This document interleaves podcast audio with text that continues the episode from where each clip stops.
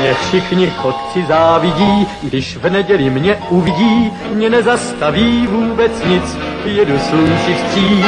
Já všude každý koutek znám a pěknou cestu vždycky mám, mě dobrý vítr provází, nic mi neschází. Hello, sziasztok, üdvözlök mindenkit, én András vagyok, ez pedig a TuneUp című podcast sorozat legújabb adása, amelyben a Men in Black filmekről fogunk nektek beszámolni, az elsőtől a 4. részig. Műsorvezető kollégám ezúttal Gáspár, és nagy örömünkre ismét elfogadta a meghívást a Filmbarátok podcastből és a Bad Movies blogból ismert Black Sheep. Sziasztok! Hát ilyen Men in Blackhez hogy ne jönnék? Hát Black Sheep, hát egyébként tök jó, hogy egy rugóra jár az agyunk, mert ennyi volt a háttérgondolat, hogy kérlek meg, hogy hát kéne vennék Men in Black, hát a Black Sheep, ő biztos szeretne, hogy jöjjön el. Úgyhogy... Jó dolog, éreztetitek vele, hogy mennyire kompetens vagyok itt. Egyébként nem tudom, hogy van-e olyan ember, aki a Men in Black univerzumban egy nagy szakértő lenne, mert szerintem ezek közé lightosabb filmek vannak. De természetesen igen, te vagy Black Sheep. Úgyhogy jövő héten majd... Igen? Mondjad. Igen? Nem mond. A jövő héten akkor Freddy-t hívjuk, mert ugye Toy Story játék, és akkor rossz PC játékok. Előtt a Rémálom az elmúcában sorozathoz kellett volna hívni, de arról már lecsúsztatok. Mm. Ja, igaz, basszus, tényleg. Na mindegy, hát ha legyártanak addig még pár részt is. Egyébként az a vicc, hogy egyszer 1500 évvel ezelőtt csináltak egy szinkron paródiát, vagy nem is tudom, egy ilyen rajongói videót a Men in Black 2-höz. Egy akkori nézőnk, sajnos nem néztem utána, nem tudom, hogy most esetleg nézze még minket, de annak az volt a címe, hogy Men in Black Sheep. És az én másik videóm, igen, és az én másik videómból vágtak a Men in Black 2 alá ilyen idézeteket. De ez nagyon-nagyon régen volt már, de erre emlékszem, hogy ez a Men in Black Sheep, ez, tehát a név kötelez valóban. Ez beakadt. És ezzel a blogodon megvan valahol ősrégi posztban, vajon? Vagy... Mindjárt megnézem, hogy megvan-e valahol, lehet. De ez tényleg, ez szerintem 2008-9 körül volt, tehát ez nagyon régi, de ez a Men in Black Sheep, ez megmaradt. Hát akkor addig elmondom a hallgató kedvenc rovatát, az elérhetőségeinket. Ugye mindenek előtt Black Sheepnek van egy Twitter fiókja, ami gondolom az @badmovies, ugye, ha minden igaz. Filmbarátok.blog.hu, illetve a badmovies.blog.hu-n találjátok meg az ő munkásságát. Immár több mint 10 éve, ha minden igaz, zajlik a blog. 11 már. Már 11 éve, úgyhogy elég komoly. Én még annó nézőként kezdtem. Jó kis, nem is a House of the Dead volt talán, vagy a azzal kezdtem. Úristen, az már nagyon 2008-ban volt az. Igen. Ó, itt van, a bejegyzés megvan. Mindjárt. 2008. szeptemberében küldte a srác. Zibi 07. Hát, hogyha hallgat még minket, remélem, hogy a videó viszont már nem elérhető. Picsára. A fenébe. Pedig a jó régi YouTube felületen megnéztem volna 240p-be. Szerintem abba volt egyébként. 2008-ban gyanús. Igen. Na nem baj.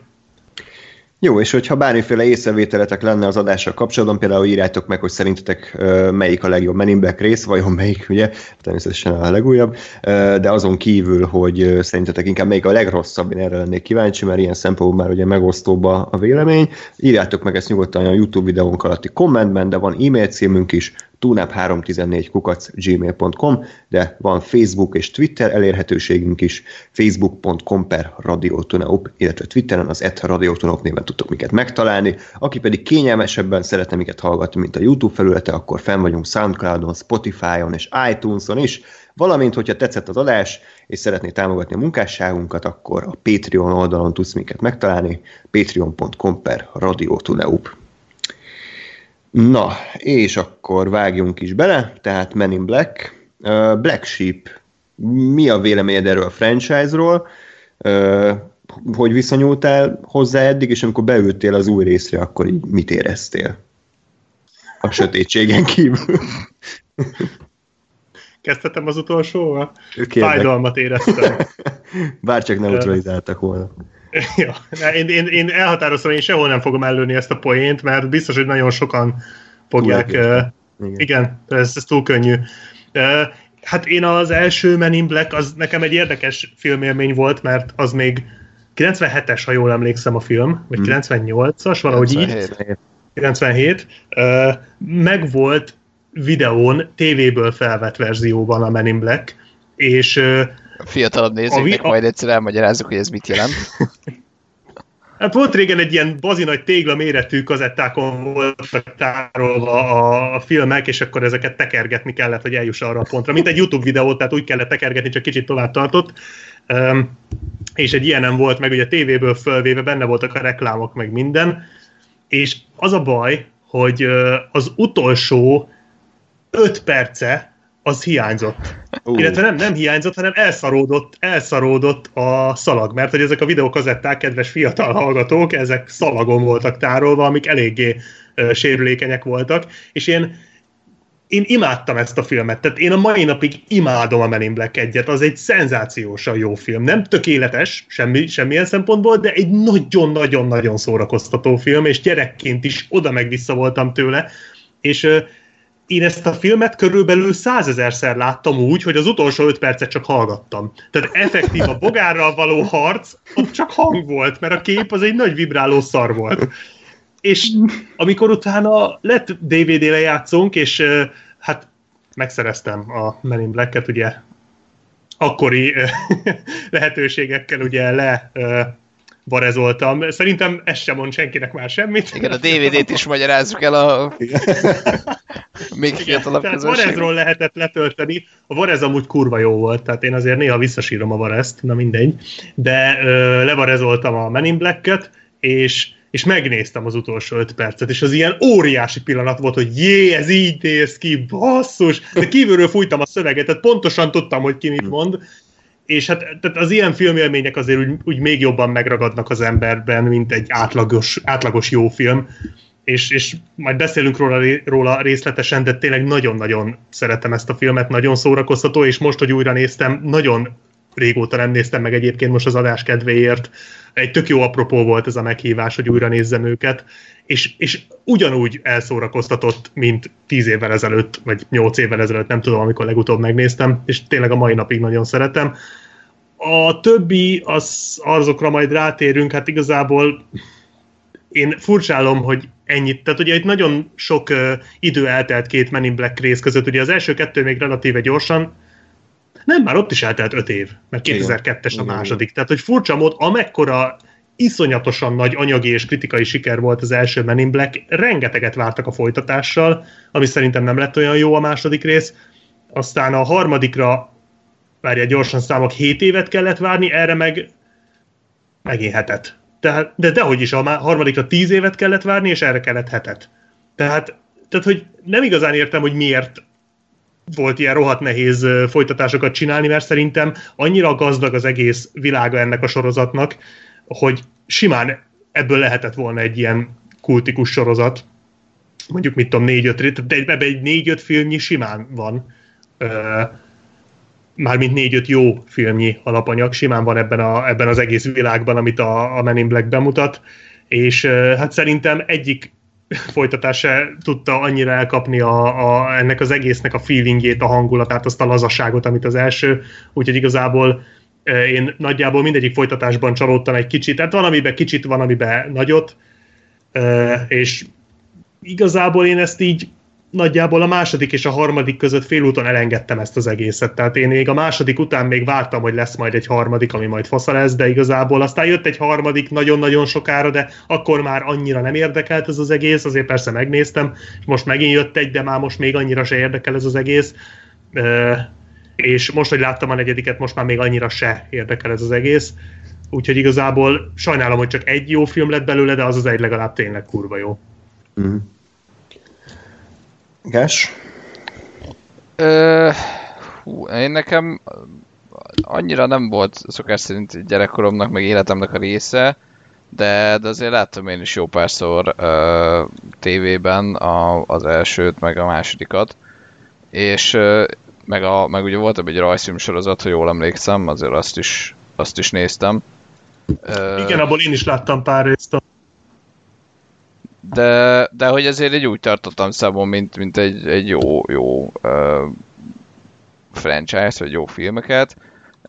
A harmadik részt ezt láttam annó egyszer, kb. Akkor, amikor kijött, vagy ezután nem sokkal, de nem, azt hiszem nem moziban, csak tudom én, amikor elérhetővé vált digitális formában. Ezt moziban néztük szerintem együtt. Moziban. Van ez oltátok, valljátok be. Nekem az rémlik, hogy itthon nézem, de ez semmit nem jelent. És hogy az is, igen, az már úgy éreztem, hogy hát jó, oké, csináltak egy következő részt, jó, kellett a pénz biztos, és hát a negyedik rész az meg, hát ezt a 2 órát soha nem fogom visszakapni az életemből, és ezt nagyon sajnálom.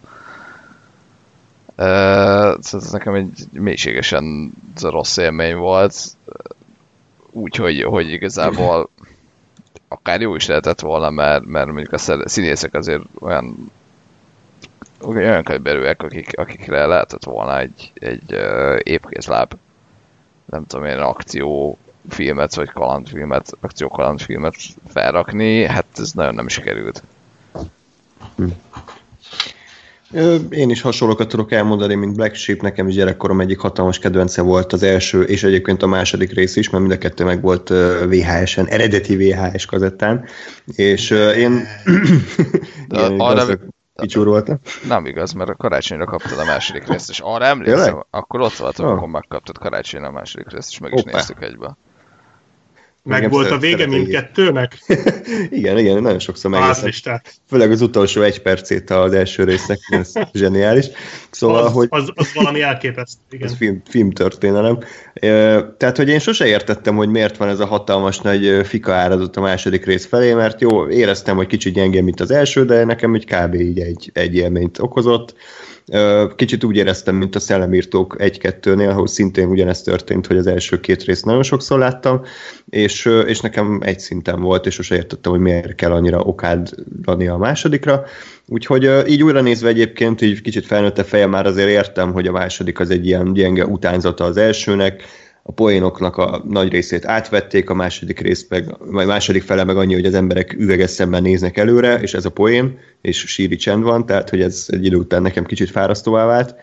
A harmadik pedig hát olyan lett, mint amilyen a készítés elég nyögvenyelős, izzadságszagú, fáradt az egész, tehát nagyon sok probléma volt a forgatókönyvvel, le is állt a forgatás hónapokra, és a végső filmben is ez érződik, hogy vannak benne jó ötletek egyébként, tehát például nekem a Griffinnak a karaktere az tetszett, meg a fiatal K ügynököt alakító Josh Brolin is viszonylag jól alakított, de hogy az egész film kicsit ez a steril, fáradt, öreguras tempójú, de még mindig nem volt olyan rossz, mint a legújabb, ami kifejezetten felidegesített és felbaszott, mert legalább a 3-ba próbáltak ötleteket rakni, még a régi színészek azért visszatértek, nyilván Tommy Lee Jones már úgy nézett ki, mint akinek a bőrébe belebújt egy csótány, de azért megjelent a forgatáson, és viszont ez az International, tehát ez nem tudom. Tehát ez utólag megnéztem, és a Transformers 5-nek a forgatókönyvírói dolgoztak ennek a szkriptjén is, és körülbelül azt a szintet sikerült hozni. Mind a 13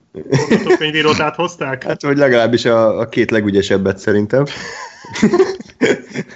Megmagyaráz pár dolgot, bár annál azért nézhető. Tehát ha valami pozitívum elmondható róla, hogy mondjuk a Kaptár 6-nál, a Transformers 5-nél, meg a Bye Bye Man-nél jobb.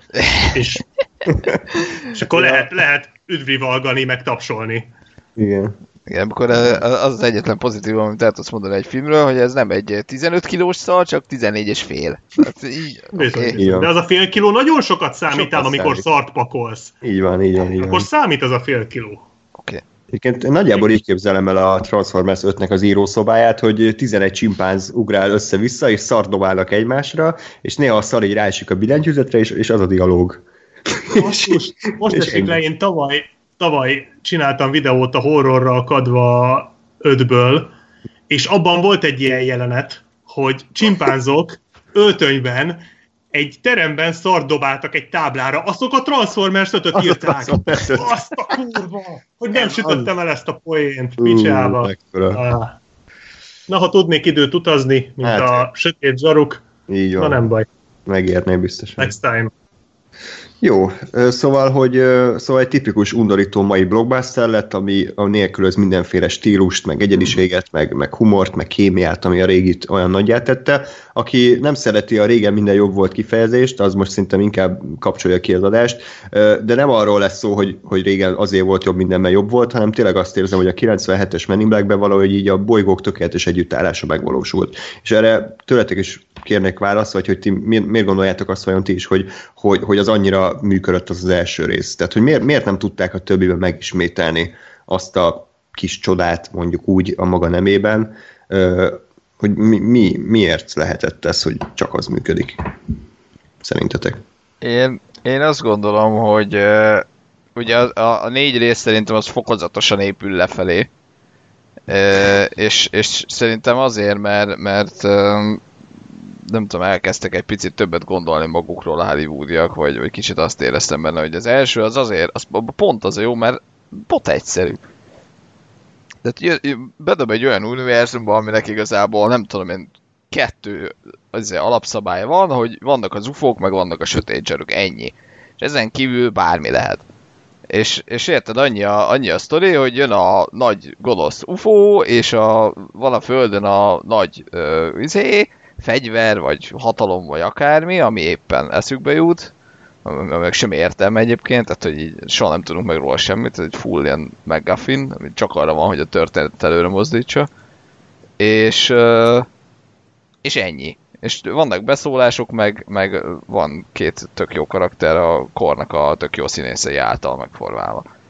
És a második rész az egyébként ugyanez, gyakorlatilag, tehát ugyanúgy jön a gonosz UFO a földre, ugyanúgy a nagy valami fegyvert, vagy hatalmat, vagy akármit el akarja vinni, meg vannak vicces karakterek, és még az is szerintem működik. Picit kevésbé, de már működik. És a harmadiknál ott meg már kicsit meg akarták bonyolítani a történetet, meg hogy akkor itt már időutazás, meg valóságok, meg stb.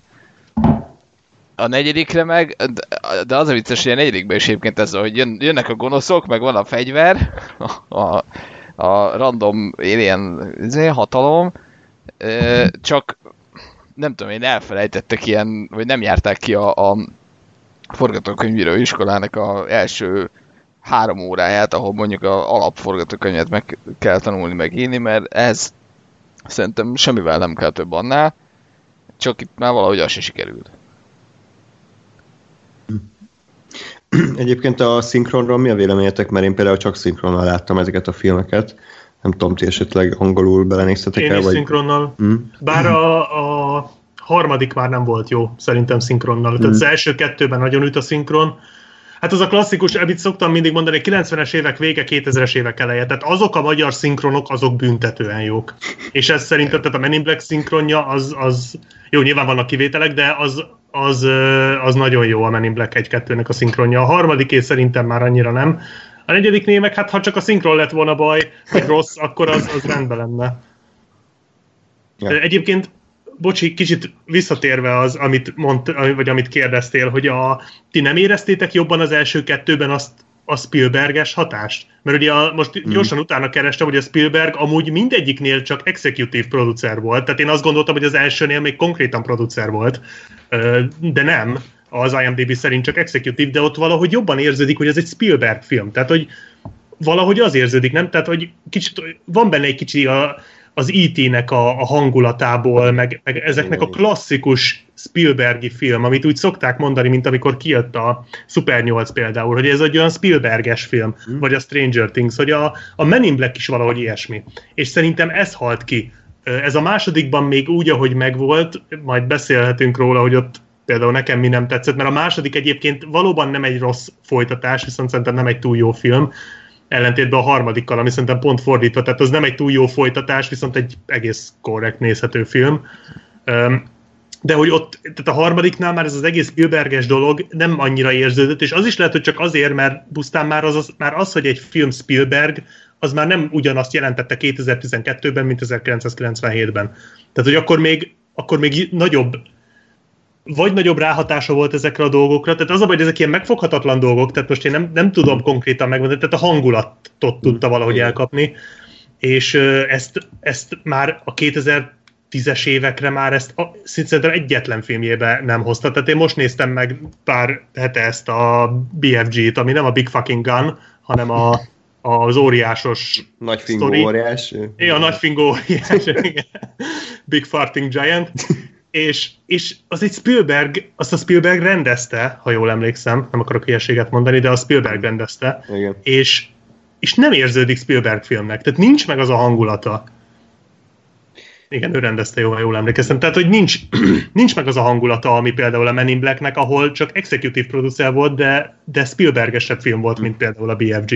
És szerintem ez halt ki fokozatosan. Most arra meg már teljesen eltűnt. De én a kettőt kicsit összehúznám, mert azért a klasszikus Spielberg filmek és ilyen tök egyszerű mesék, csak úgy van minden receptben pont ott van a helye, meg pont annyi van belőle, amennyi kell. De hogy azért most tényleg az E.T.-től elkezdve a mit tudom én, akármilyen keresztül, mert nyilván most egy Spielberg film sőt eszembe. Színzelistáj. Hát a Jurassic Park is akár, tehát az is egy egyszerű sztori. Ja, de ez az, tehát, hogy csak pont azt a... München. Jó. Kérlek, higgye. Mondom, a klasszikus Spielberg filmek. Terminál. Jó, bocs, abba hagytam. Mindegynek legjobb filmek. Schindler másik listája. Oké. Okay.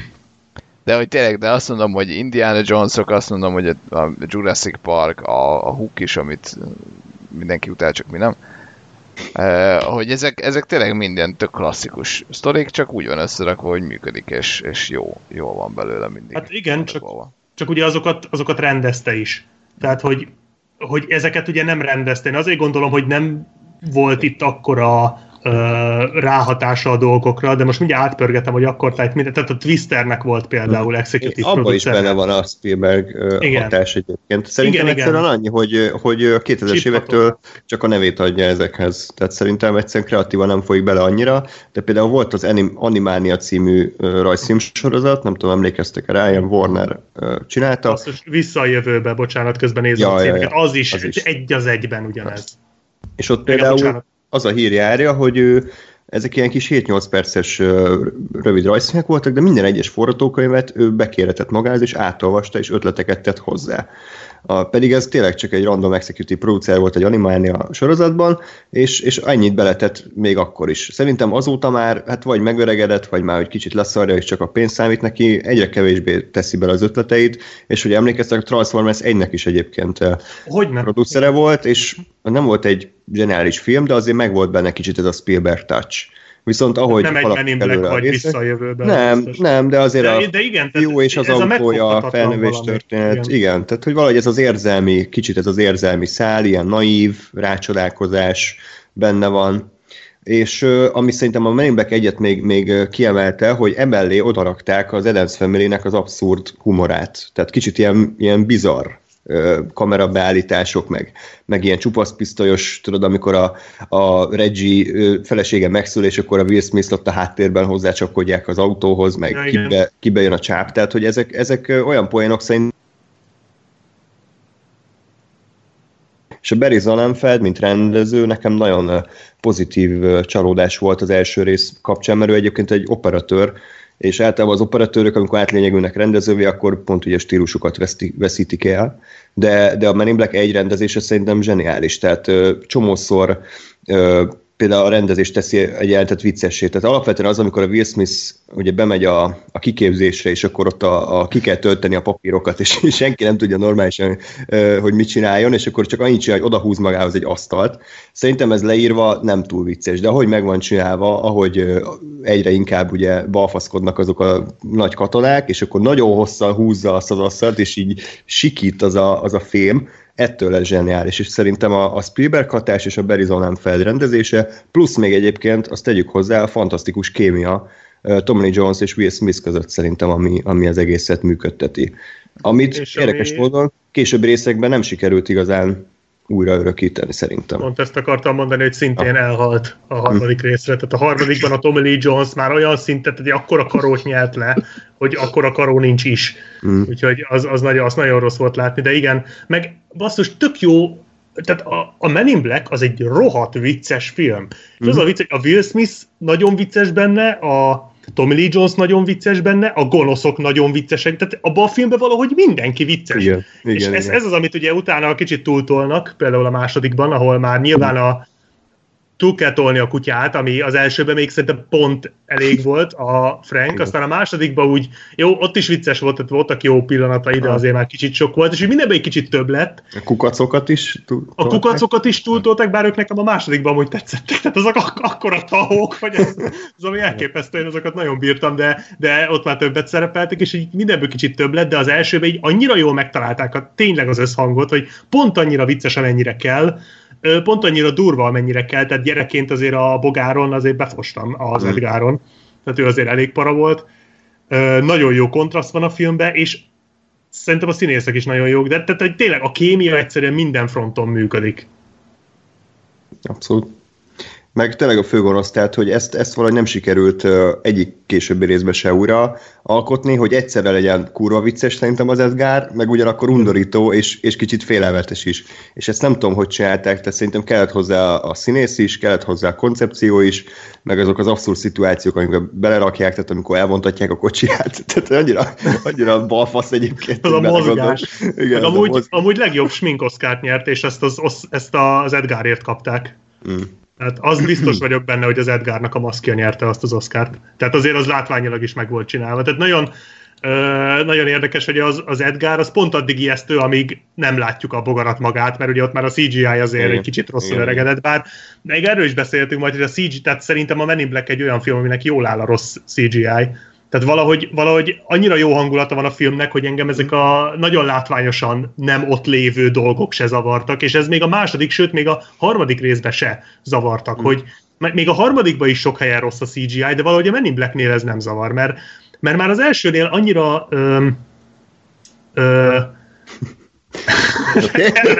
erre nem volt. Breaking news! Csak jó, hogy...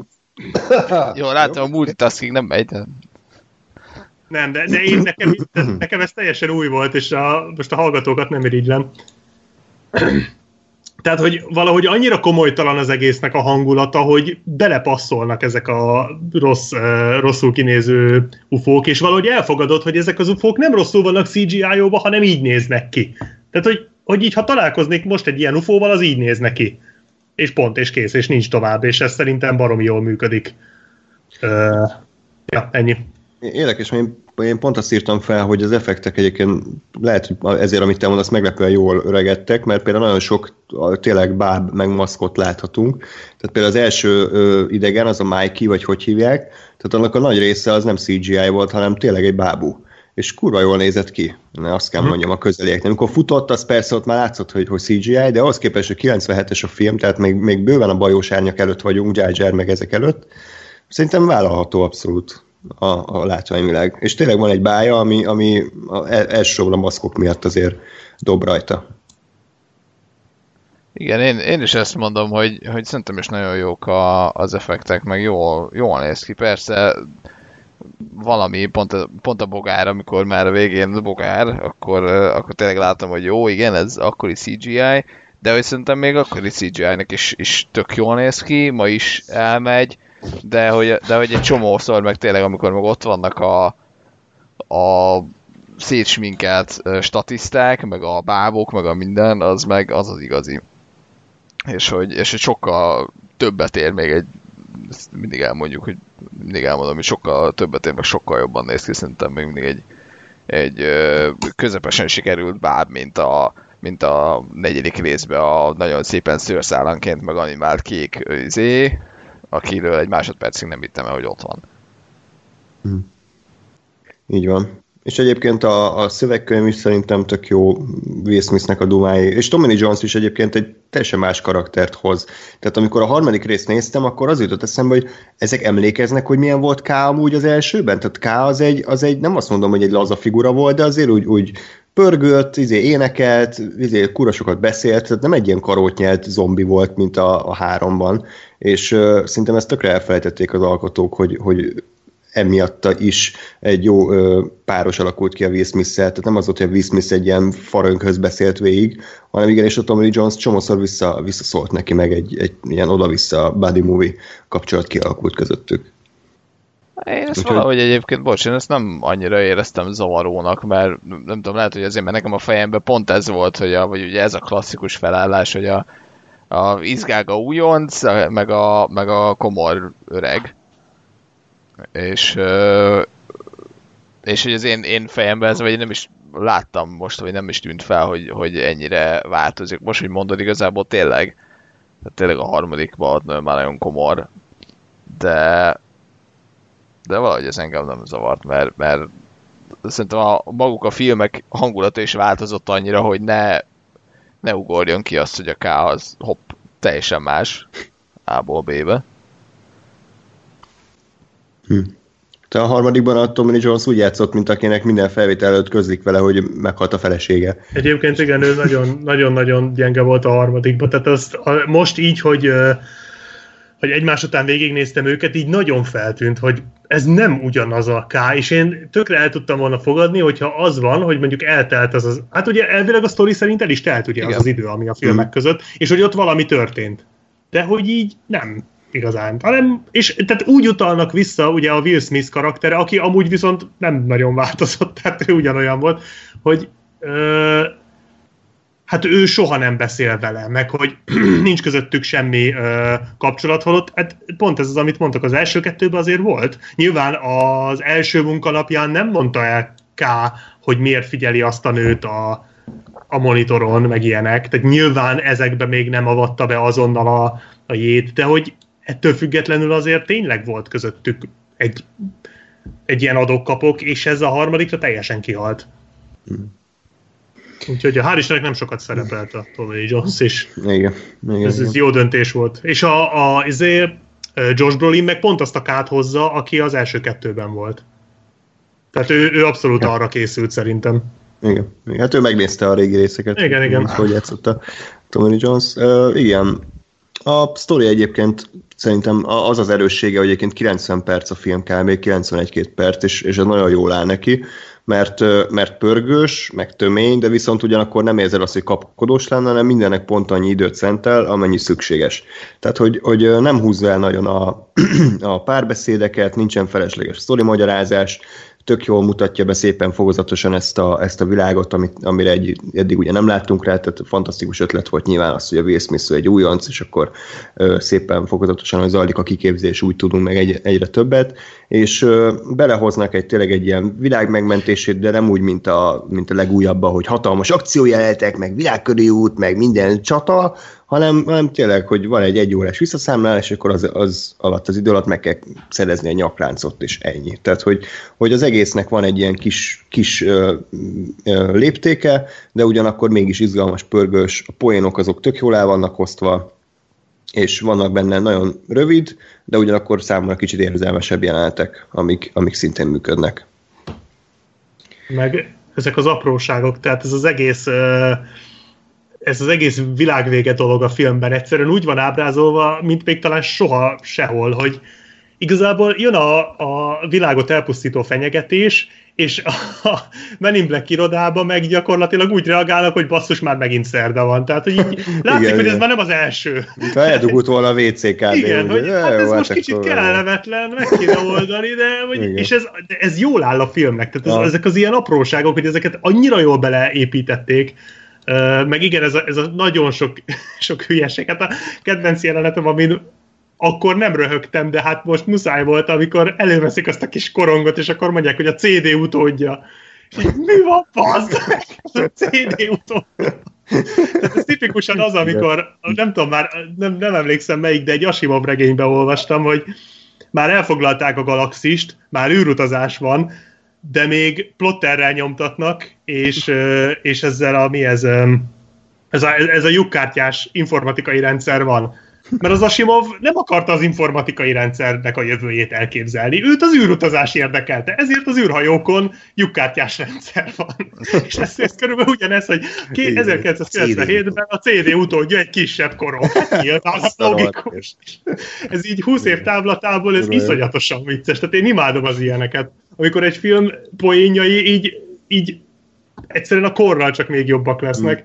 Ez olyan, mint amikor a Rémrendes család egyik epizódjában vesznek egy számítógépet, és elmondják, hogy ebben 128 megabyte RAM van. És így és ez minél később vagyunk, annál viccesebb ez az egy mondat. Yeah. Ja, meg hát az a taxis beszólás, hát azon visítottam. Hallod, de nekem ez nem tűnt fel, és ez kurván rögtem ezzel, hogy ez a film mennyire utálja a taxisokat. Tehát kb. 10 különböző párbeszédben elszól ahol a filmben, hogy mekkora gyökerek a taxisok, mert sose oda visznek, ahova akarnak, meg faragatlanok, meg bunkók, meg kirángatják szerencsétlen taxist a kocsiából. Tehát, hogy ez eddig nem tűnt fel, de ez is olyan, hogy így 2019-ben szinte miért nem raknának bele a filmben, mert totál így a semmibe lóg, de közben pont ettől ilyen vicces, hogy így a forgatókönyvre éppen utálta a taxisokat, igen. És ezt így nagyon beleírta a filmbe. Ezt imádtam. Meg nem tudom, nekem nagyon rég volt ilyen, hogy konkrétan rögőgörcsöt kaptam egy filmen, tehát szerintem egy percen keresztül nem bírtam semmit csinálni, pedig nem volt egy annyira vicces jelenet szerintem, csak valahogy éppen annyira fáradt voltam, meg úgy jó hangulatomban kapott el. Így Black Sheep, van tippet, hogy melyik? Hát spoiler, ugye előbeszélgetésben a kutyásat már kilőttük, a Franket. Mondtad, igen. Hogy nem a Frank, tehát nem, én a Franken üvöltöttem a röhögést, ez ennyire jó az a jelenet. Tommy Jones karrierének is mondja, hogy egy műanyag magot ráz össze-vissza. De ott is kurva jó a szinkron, tehát a Frank szinkronja, hogy ráz, igen. Körben ne! Hát valami szerint. Egy hasbeszélő mutatvány gyakorolnak. A kutya tartozik a barátomnak, megyetek fel. Nagyon jó. Meg nekem még a másik, amin, bár nem hiszem, hogy ez, amikor tehát az Edgárnak a mozgása, az valami szédületesen jó, amikor próbál megtámaszkodni a kocsit. Az is ilyen. És sikítva röhögös. Nem tudom, nekem talán tehát valami az Edgárral kapcsolatban, vagy az Edgár valamelyik elszólása, amikor a macskát magyarázhat. Nem, egy teljesen random jelent, amikor így megáll az autóba, kiszáll, oda megy az árushoz, hogy hol vannak a hullák? És így elkezdi folytogatni a csávot, de hogy így bazd meg az utcai árustól, megkérdezett, hogy hol vannak a hullák? Mi a fasz? És aztán a csávó válasz, hogy hullákat nem árulok. Hullák nem árulok. Hol? Nem tudom, talán a hullaházban, és akkor úgy elbassza a csávót, aztán elveszi egy prospektusat, meg még utána szól, hogy abból $3, $1, hallja? Tehát, hogy éppen ki akarták nyírni, de az jobban érdekli, hogy... Várjál, hogy abban a jelenetben van, amikor megy az utcán, és mutat egy jelent, hogy közelébe tolja a tenyerét, betolja egy csávó arcába, így teljesen random. Az ott van, vagy az már, lehet, hogy másik jelenet. Lehet, hogy ez az éttermes utáni rész, amit te mondasz. Ja, lehet, hogy ott van, igen, hogy így megy az utcán, és így, most nem fogom tudni így elmagyarázni, de jó egy ilyen tenyér... Ugye kurva az a csávó. Geniális. Én azt hittem fel, hogy engem nem tudom, láttátok-e régen, volt az Uborka című tévésorozat, amiben politikusokat ilyen bábokkal mutogatták el. Na, úgy játszott az Edgar nekem, tehát mint egy ilyen Muppet bábú lenne, és zseniális volt. Azt olvastam, hogy azt hiszem leszikszalagozta a térdeit, meg a könyökvédőt vett fel a színész, hogy nem mozogjanak ezek az izületei, és ettől legyen ilyen robot mozgása. Úgyhogy zseniális. Hát a szenzációs, viszont amikor Edgar gyilkol, az meg iszonyat para. Tehát nagyon durva módon fölkeni a falra az embereket, ketté töri őket. Tehát ez az, meg amikor ugye Edgar... A csótányírtós jelent is kurva. Ja, tehát azért ez szerintem egy kicsit meredek. Nem hiszem, hogy ezt a csótányírtós jelenetet akármelyik hasonló kor határos filmbe belemernék rakni ma. Ezt kizártnak tartom, hogy így olyat látnám ma. És gyerekként ezen rendesen fostam. Tehát az Edgarnak ezek a gyilkosságai, amikor az étterembe, ahogy átszúrja a csápjaival, az is nagyon durva. Tehát, hogy ezt nagyon bírtam az Edgarba, hogy amikor kell, akkor azért ő para volt. Nyilván ma már nem féltem tőle, vagy ilyesmit, tehát most újra nézve nyilván nem, de 10-12 évesen azért úgy jó oda volt rakva. Tehát fenyegető volt. És például, amikor a Tommy Lee Jones beszél róla, az is para volt, igen. Egy ilyen bazinagy lény, ami 100-szor erősebb, mint egy ember, és a háborúk azok számára lakománt jelentenek, mert sok a hulla, és egy ilyen császkámos Manhattanbe, és így bazd meg, ez para, nem akarok kimenni az utcára, tehát hogy ezek tök jó, tehát tök jól építik ezt az egészet, és tök jó, hogy nem az van, mint a második részben, hogy megjelenik a nő, és igazából hogy nem csinál semmit az egész filmben, csak a csápjait, tehát így mutat az egész filmben egy helyre, és akkor ezt csinálja. Hanem, csak, hogy igen, tényleg para. Eszembe jutott még egy párbeszéd a padon, amikor mondja a Tommy Jones, hogy Manhattan nagy része becsületes dolgozó lény. És akkor kérdezi, hogy a taxisok mi? Becsületes, mondtam! Ezt mondom, ez a taxis beszólás. Igen, de van még azok kívül. Nekem ez az, ami nagyon megmaradt, hogy a taxisok, mondom, becsületes. Aztán azt hiszem a korboncnoknő panaszkodott a taxisokra, hogy azok sose oda viszik, ahova akarja, mielőtt neutralizálja Will Smith. Úgyhogy érdemes újra nézni, felírni a taxis beszólásokat, mert nagyon sok van. És a legjobb point, amit régen legjobbnak tartottam, még nem is említettük, amikor Edgar először megjelenik, és kicsit nyúzottnak tűnsz, Edgar. Felhúzza az arcát, tehát az zseniális a maszk munkat. Az is egyszerre néz ki kibaszott undorítóan, meg kurva viccesen szerintem. Tehát zseniális, tényleg. A postos embernek is ronda volt. Egy kis kötekedés belefér most, vagy persze, van még persze. Valami? Mert így mostani nézésnél tűntek föl azért a hülyeségek, amik nem rontanak a filmen, tehát ettől én még ugyanúgy imádom ezt a filmet, de marha jó poén az a tücsök fegyver, a zajos tücsök. De hogy ugye kiderül, hogy az amúgy az egyik legjobb fegyver. De hogy akkor miért adja oda az újoncnak? Tehát ugye a Tommy Lee Jones tudta, hogy az az egyik legjobb fegyver, és akkor miért adta oda? Érted? Hát ezt én most esett le, hogy... Egy jó rendőr azért a Will Smith, tehát hogy... De akkor miért nem mondta neki, hogy egyébként az egy rakétavető? Tehát, hogy egyébként az akkorát üt, mint egy ló. Sajnos a poén az csak így jött ki. Igen, és utána a második részben a J megbosszulja azzal, hogy visszaadja neki, és így... Tehát, hogy az a legjobb fegyver, érted? Tehát, hogy miért adogatják egymásnak a legjobb fegyvert úgy, mintha legszarabb lenne? És ezt nem tudtam felfogni, vagy miért nem szólt a Tommy Lee Jones, hogy amúgy ez fasz a fegyver, csak kicsit hülyén néz ki.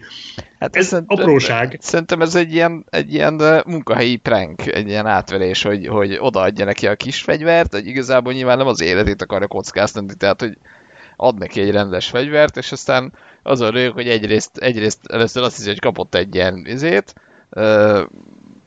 paprikasprét kb, és aztán meg akkor átlő vele, ahogy átdobja a fél utcán, ami szintén azért valójában vicces. Persze, ez egy jó poén, csak amikor így belegondoltam most, akkor rájöttem, hogy ezt szerintem így annyira nem stimmel, tehát én ezt nem igazán láttam át. Most nyilván ettől még jót röhögök rajta. Engem, ha ilyen szempontból nézzük, akkor engem az jobban zavarta, hogy a Wilson is még 6-szor lőtt vele utána, tehát hogy lőtt egyszer, átdobta a fél termen, és aztán ugyanúgy kifutott, és megint lőtt vele, megint elvágódott, és megint lőtt vele, megint. Tehát ez nekem egy kicsit ilyen, már egyrészt erőltetett volt a poén már, hogy így jó, értem, oké, vicces volt először, úgyhogy ötödjére már nem annyira. De hogy ezzel a fegyverrel hogy lehet úgy lőni, hogy ne essél 60 métert hátra? Hát úgyhogy szerintem, hogy számítasz az iszonyatos visszarúgásra, vagy nem tudom. Hát de pont ezt mondom, hogy ő már lőtt vele akkor, és tudta, ott hogy már ez visszadob. De ugyanúgy, de aztán ugyanúgy átesett a fél utcán, szóval én igazából ez szerintem az a dolog, amiben nem érdemes belegondolni, mert egyébként semmi értelme nincs annak, hogy egy ilyen pici fegyvered, ami akkor hát rúg vissza, hogy állom a fél utcán, hát ez egy hülyeség. Igen, a másik pedig, ami szintén egy rohadt jó jelenet egyébként, amikor a lövészeten vannak, és akkor fejbe lövi a kislányt. Az nyilván megvan. És aztán kimagyarázza, hogy hát ő volt az egyetlen, aki veszélyes, meg kvantumfizikáról szóló könyvet olvasott a gettó közepén éjszaka. És rohadt vicces jelenet, tehát az tényleg nagyon jó. De hogy egyébként az egy bullshit, tehát hogy akkora bullshitet nyomott, hogy olyan nincs, és hogy ezt nem gondolhatta komolyan, hogy ez a megoldás, tehát nem hiszem el, hogy bemegy, mint rendőr, körbenéz, és akkor lelövi belelő a kislányba, tehát hogy ez... nyilván megint azt mondom, ez nem ront a jeleneten, ez csak egy kis kötekedés. Ezek a dolgok, amik így föltűntek, hogy igazából kimagyarázza, de így szerintem ott is a Will Smith csak, lehet egyébként, hogy csak hülyéskedett. Tehát lehet, hogy ő direkt úgy ment be, hogy ő most izé nem lenyűgözni akarja őket, hanem csak azért is kibaszik velük, tehát akkor mondjuk van értelme, hogy most kicsit megprenkelem a nagyon komoly vizsgáztatókat, mert ugye végül is nagyjából ezt csinálta az előző jelenetben is, hogy trollkodott ott az asztallal. Tehát mondjuk ebből a szempontból lehet, hogy ha ezért ment be, az mondjuk megmagyarázza. De ugye kicsit fura volt így, hogy most komolyan mibe tartott volna a szörnyeket lőnie, most miért kellett ott vagánykodnia a kislánnyal? Én ezt mindig úgy elhittem a filmnek, hogy ez tényleg arról szól, hogy ő volt az, aki észrevette az apróságokat, mert ha megnézed, akkor ugye akire azt mondja, hogy ő csak tüsszent, annak tényleg van ott a kezébe egy valamilyen papírsöpé. Hát, tehát, hogy nincs... Jó, de... Jó, de nem hiszem, hogy az tényleg egy tüsszent. Nem hiszem, hogy úgy rendelték meg, hogy egy tüsszentő szörnyet kérünk, tehát szerintem figyelj, én nem hiszem, hogy ott az lett volna a koncepció, hogy ki az, aki észreveszi, hogy a kislány, tehát ezt én nem hiszem. Vagy azt mondom, hogy nem feltétlenül az, hogy csak ez a jó megoldás, hanem, tehát, hogy érted, ki tudta magyarázni. Nem, hanem, hogy mint ahogy a teszt is szerintem, maga, amit ír, az is szerintem úgy működik, hogy ott van ténylegesen egy teszt, aminek van egy valamilyen tartalma, ugye soha nem tudjuk meg igazából, hogy ott mire kérdeznek rá, és hogy persze számít az, hogy mit válaszol, csak pluszba számít az, hogy mennyire talpra esett a csávó, hogy meg tudja oldani azt a metafeladatot, hogy egyáltalán hogyan tölti ki a tesztet. És itt is, ez is biztos, hogy azt is nézi a teszt, vagy arra is figyelnek, hogy ki hogy lő, meg hova céloz, meg mennyi idő alatt, meg mit tudom én, mert az is egy fontos skill, és amellett meg ott van ez a másik réteg, hogy észreveszi azokat az apróságokat, amik mondjuk tényleg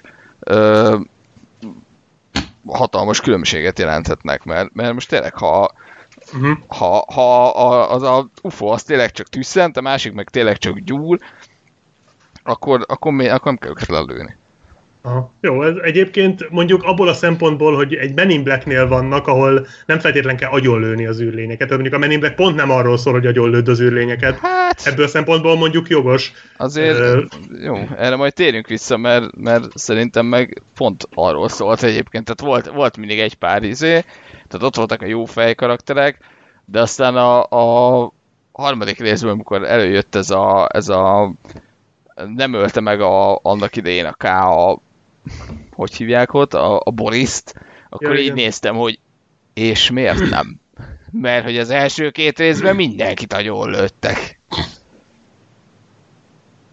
Na jó, de én most nem a K-ra meg a J-re gondolok, hanem hogy az egész ügynökségnek itt nem az a célja, hogy látunk egy űrlényt, akkor azt pusztítsuk el, hanem hogy ugye menedéket adjunk neki, és biztosítsuk, hogy tudjon élni ezen a bolygón. Vagy ha csak átutazóban van, akkor azt tudják neki biztosítani, de tehát ebből a szempontból mondjuk egyébként jogos, amit mondasz, hogy lehet, hogy tényleg ez volt, hogy volt egy titkos, ebben nem gondoltam bele, de ezt mondom, hogy tehát ezért jó ez a film, mert lehet ilyen hülyeségekről is így gondolkodni, meg ezekben, ha belegondolsz, lehet, hogy tényleg van értelme, tehát hogy tényleg a film tud teremteni egy saját világot, saját szabályokkal, és ez rohadt jól működik. Még egy kötekedésem van, és akkor utána abba hagyom. Az pedig a film végén a csaj, hogy mi alapján veszik föl az ügynököket. Ez nem igazán derül ki, hogy a film végén ugye fölveszik a... Tehát a film elején azt látjuk, hogy körbeülnek a mindenféle tisztek, meg ugye ott van a rendőr, ugye Jé. És körülötte mindenféle haditengerészettől, meg mit tudom én, valamilyen kommandós csávó, meg szóval olyan nagyon nagy akárki külnek, mármint, hogy valószínűleg nagyon képzettek, és nyilván a J is nagyon képzett, hiszen fizikailag, és ugye tehát lőni biztosan tud, fizikailag ki van képezve, és a többi. Tehát, hogy ők azért valószínűleg alkalmasak arra, hogy ezt a munkát végezzék, de hogy a végén akkor miért vették föl a hullaházas csajt, a boncolót? Tehát, hogy ő hogy ment át azon a teszten? Tehát azért nincs egy fizikai előírás? Jó, de azért nem... szerintem nem, mint ahogy a CIA-nél meg az FBI-nál is van aki, tehát nem mindenki field agent, tehát nem mindenki a terepen lövöldözik. Hát a csaj field agent volt, tehát hogyha ott ült volna a központba, akkor azt mondom, hogy jogos. Jó, de ez így, jó, de ez, én meg erre azt mondom, hogy ez a film 97-ben készült, ahol ez egy geg volt, és rögtél rajta, és nem azt a kort éltük, amikor ebbe bele kellett gondolni.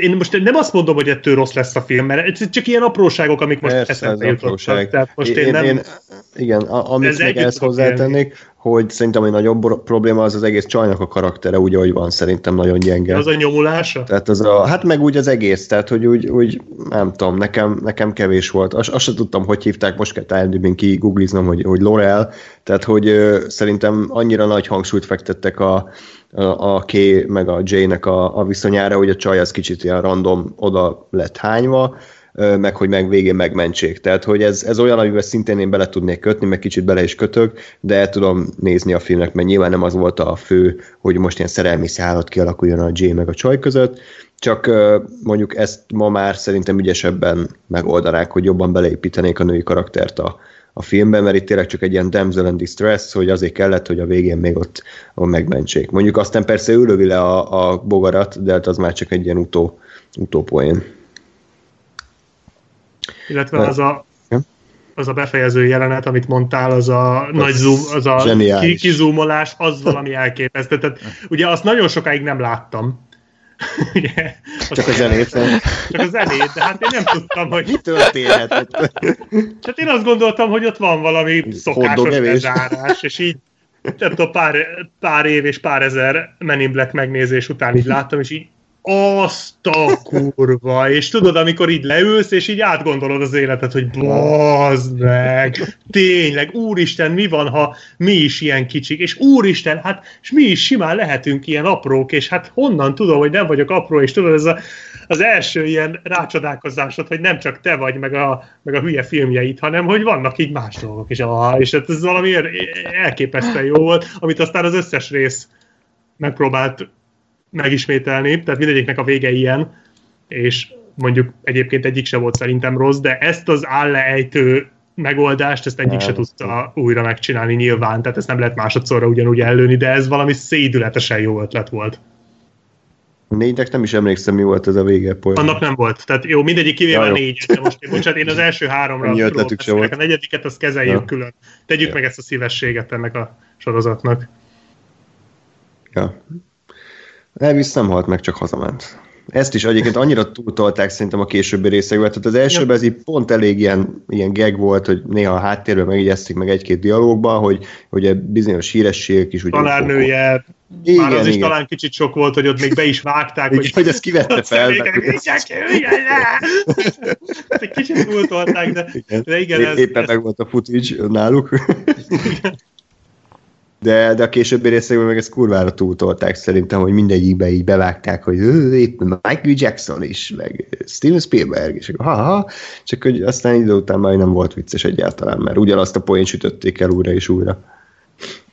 Igen, és az a kínosabb, vagy ez a furább egyébként, hogy így tehát szerintem egyszer, az első részben szerintem ez egy tök jó poén volt, a másodikban ott ugye Michael Jackson az picit máshogy volt már, mert ugye ott már az volt, hogy jaj, ő ügynök akar lenni.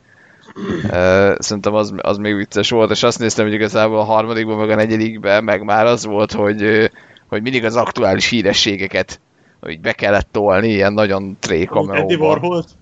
Nem, hanem volt egy ugyanilyen képernyős izé, abba is, meg a negyedikbe is, már a negyedikben nem tudom kik voltak, de hogy és akkor így valamelyikben a Lady Gagát lehetett látni, vagy J.J. Abrams, vagy ilyenek, tehát hogy ez tényleg már csak arra ment rá, hogy oda elrejtettünk valakit, és egy ilyen... Erre nem is emlékszem, ahol nem volt. Hát az ott Donald Glover volt még, tehát de ez a tök mindegy márki lehet, és pont ezért nem vicces már. Igen. Úgyhogy, ja. És az első rész szerintem egy nagyon kompakt kis kerek egész sztori, nem is nagyon igényelte szerintem a folytatást, mert úgy nagyjából láttunk mindent, amit lehet, de hát mégiscsak elkészült a második rész, ugye hatalmas siker lett az első, de a kettő között még megcsinálták a Wide West című förmedvényt, szintén Will Smith és Barry Sonnenfeld, mind a ketten már megbánták, tehát a Will Smith például a Matrix szerepét dobta el azért a filmért, ugye ez remek döntés volt. Úgyhogy akkor meg összehozták 5 évvel később a Men in Black 2-t, a maga körülbelül 81 perces játék idejével. Igen, egyébként röhelyesen rövid, tehát én először azt hittem, hogy rossz a fájl, amit letöltöttem. Nem, tényleg egy. Bocsánat, rossz a DVD, amit megvettem. És, ja, ó, igen. És nem, ez ilyen hosszú, tehát ez még rövidebb. Tehát ma már tévésorozat az epizódok hosszabbak, ja. mint a Men in Black 2, de bevallom őszintén ezt nem annyira bántam, mert kicsit már tele van a hócipőm a 2,5-3 órás blockbusterekkel, amiknek egyébként a sztoriók nem feltétlenül sokkal bonyolultabb, mint a Men in Black 2-é, úgyhogy nekem jól esett meg, nem is volt túl jó a film, tehát ezért nem húzták sokáig a drága időmet. Egyébként annyit lehet elmondani róla, hogy tényleg ez a tipikus második rész, ugyanaz, mint az első, megint van egy nagyon gonosz szűrlény, aki most nem férfi, hanem nő, most csápokat növeszt, és akkor van ilyen Johnny Knoxville kétszer ilyen vicces mellékkarakter, és akkor az első résznek a szeretett figuráit azt most visszahozták, hogy megint van Frank, meg megint vannak kukacok, és természetesen megint vissza kellett hozni azért a Tommy Lee Jones-t, mert hogy azért mégiscsak szerették a nézők, pedig az első rész úgy ért véget, hogy azt mondta a J, hogy soha nem akarja újra látni, így nem negatívan, hanem éppen egy pozitív szemléletben, úgyhogy hát nem tudom. A nézők szavaztak. Igen, igen, és hát újra nézve tényleg azt kell mondjam, hogy valahogy az egész nem működik. Tényleg a poénoknak a nagy része már nem dialóg, már nem képi poén, hanem valaki elmond egy rossz viccet, és a másik az meretten néz. És ennyi. Tehát ugye rengetegszer van ez, és egy idő után kurvára idegesített, hogy tényleg nem poént írnak, hanem direkt szart, és az a vicces, hogy a másik is mennyire lereagálja, hogy ez mennyire egy rossz poén volt. Csak hogy ez ettől még nem lesz egy vicces film. Egy-két jobb azért akad szerintem, tehát a Tommy Lee Jones, mint postása, hogy intézi az ügyeit, nekem azt tetszett, de voltak nagyon kínos részek, amikor azért elkezdett kungfúzni a nővel, tehát az valami iszonyat mélypont. Átadom a szót mondjuk Ásnak, hogy tetszett. Hát én azt éreztem, hogy ez egy ilyen nagyon fáradt, meg nagyon, nagyon lötyett másolata az első résznek, hogy tényleg minden ilyen ugyanaz a recept, csak rosszabbul. És a fejemben úgy volt meg egyébként, hogy azért ez nem egy, tehát hogy ez jobb, mint amilyen volt, de most itt így azt éreztem, hogy ez egy ilyen nagyon-nagyon. Tehát, hogy mintha az összes, nem tudom én, amit az első részben azt mondnak, hogy hát srácok, ez a poén nem olyan jó, ezt inkább ne rakjuk bele a filmbe, az így ebbe a filmbe volt. Hogy ilyen értem, meg ott van, meg tényleg ugyanaz a stílus valahol, csak minden ilyen 20%-on. Nem 20-on, de mondjuk 60-on vagy 50-en, és hogy így meg lehet nézni, meg oké, szórakoztató, de hogy sokkal fárasztóbb is igazából, nem a jó értelemben.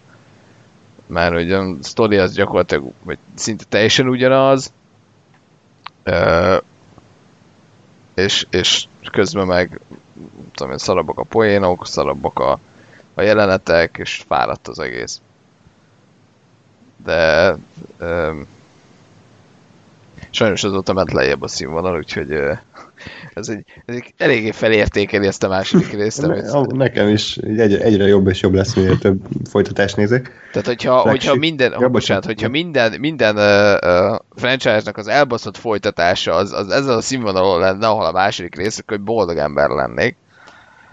De hát sajnos kijönnek ilyen Dark Phoenixek, meg Men in Black International-ek, meg Godzilla 2-k, úgyhogy... Na, ja. Hát nem tudom, én meg rosszabbra emlékeztem őszintén, szóval én bennem ez úgy maradt meg, hogy ez egy irgalmatlanul fárasztó és nagyon-nagyon rossz film, és most újra nézve igazából nagyjából amit elmondtatok, tehát tényleg fáradt az egész, de nem annyira vészes, tehát így meg lehet nézni.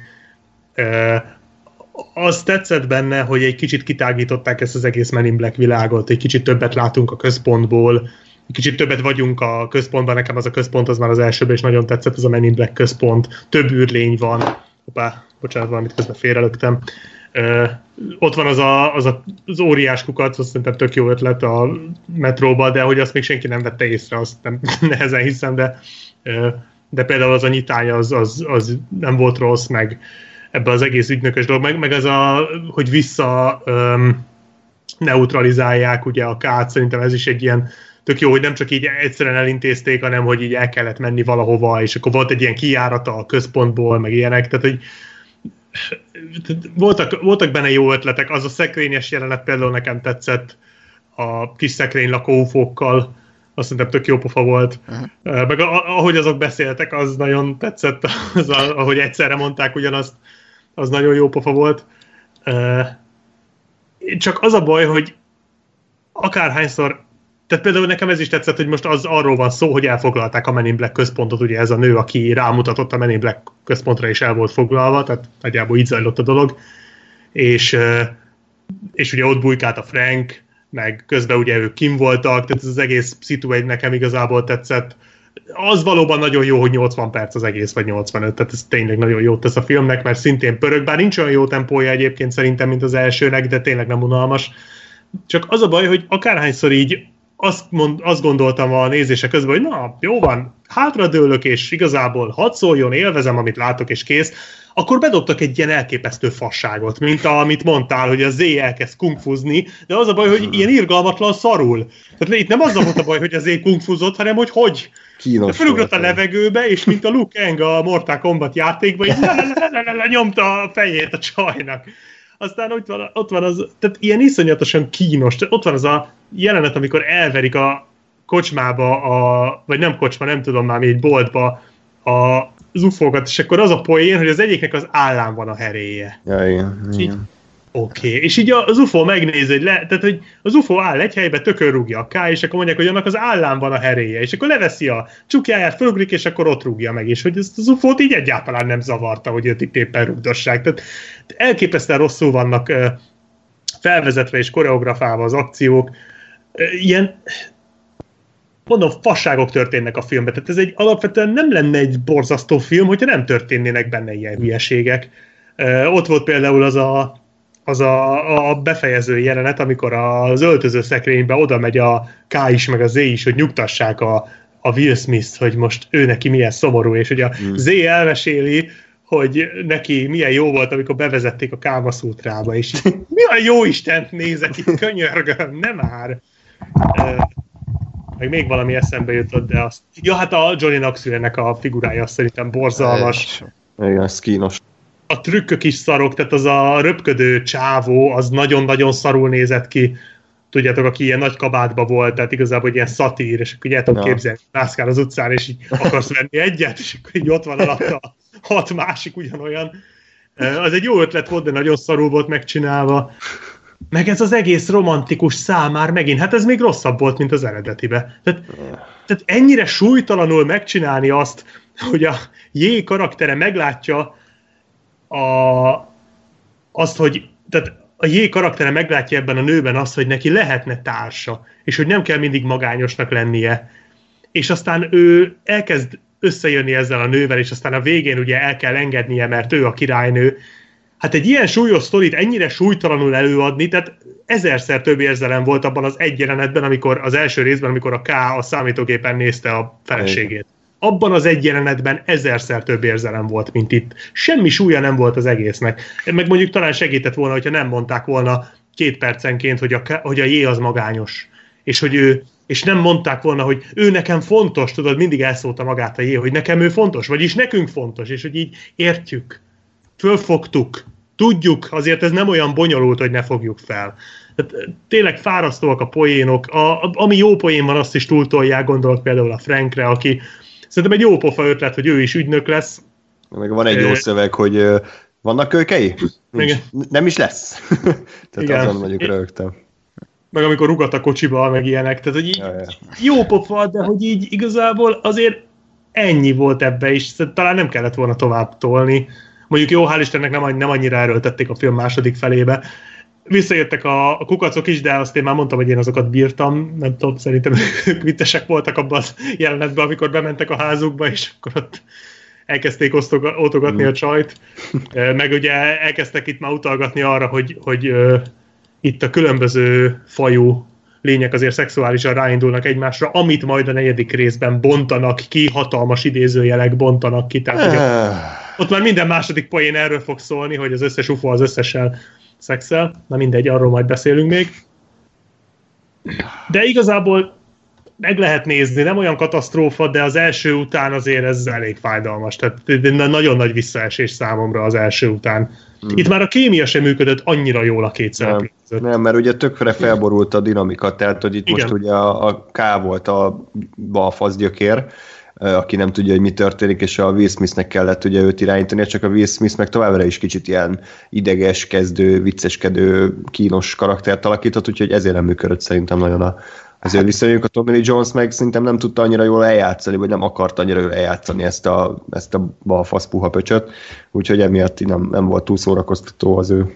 Hát meg ez az egész tartott fél óráig, vagy 40 percig, amíg aztán vissza nem tértek az emlékeim, mert onnantól meg...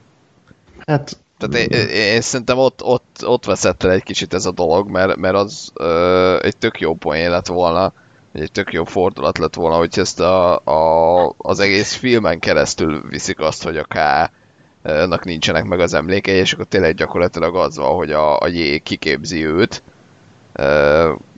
vagy ezekre szerintem lehetett volna egy csomó ötletet, meg egy csomó poént felhúzni, hogy tudom én, amit ugye vannak ilyenek, hogy amit az első filmben elmond neki a K, azt most ő elmondja neki, nem tudom, hogy a K-nak, vagy egy picit máshogy, vagy pont az ellenkezője, tehát hogy ezekkel lehetett volna szerintem valamit kezdeni.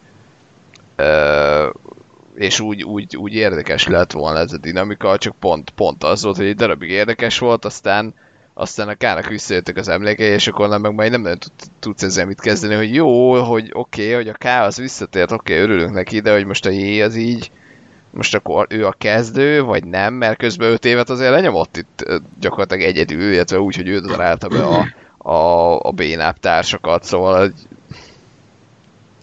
itt esett szét szerintem ez a dolog. A kukatos Frank témakörhöz meg annyit, hogy szerintem az volt sok, hogy emiatt voltak mindegyiküknek gyengébb pillanatai is, hogy szerintem sok volt. Tehát vagy kukacok kellettek volna, vagy Frank. És most a kukacokat egynek számolom, de azt mondom, hogy egy vicces mellékkarakter kell.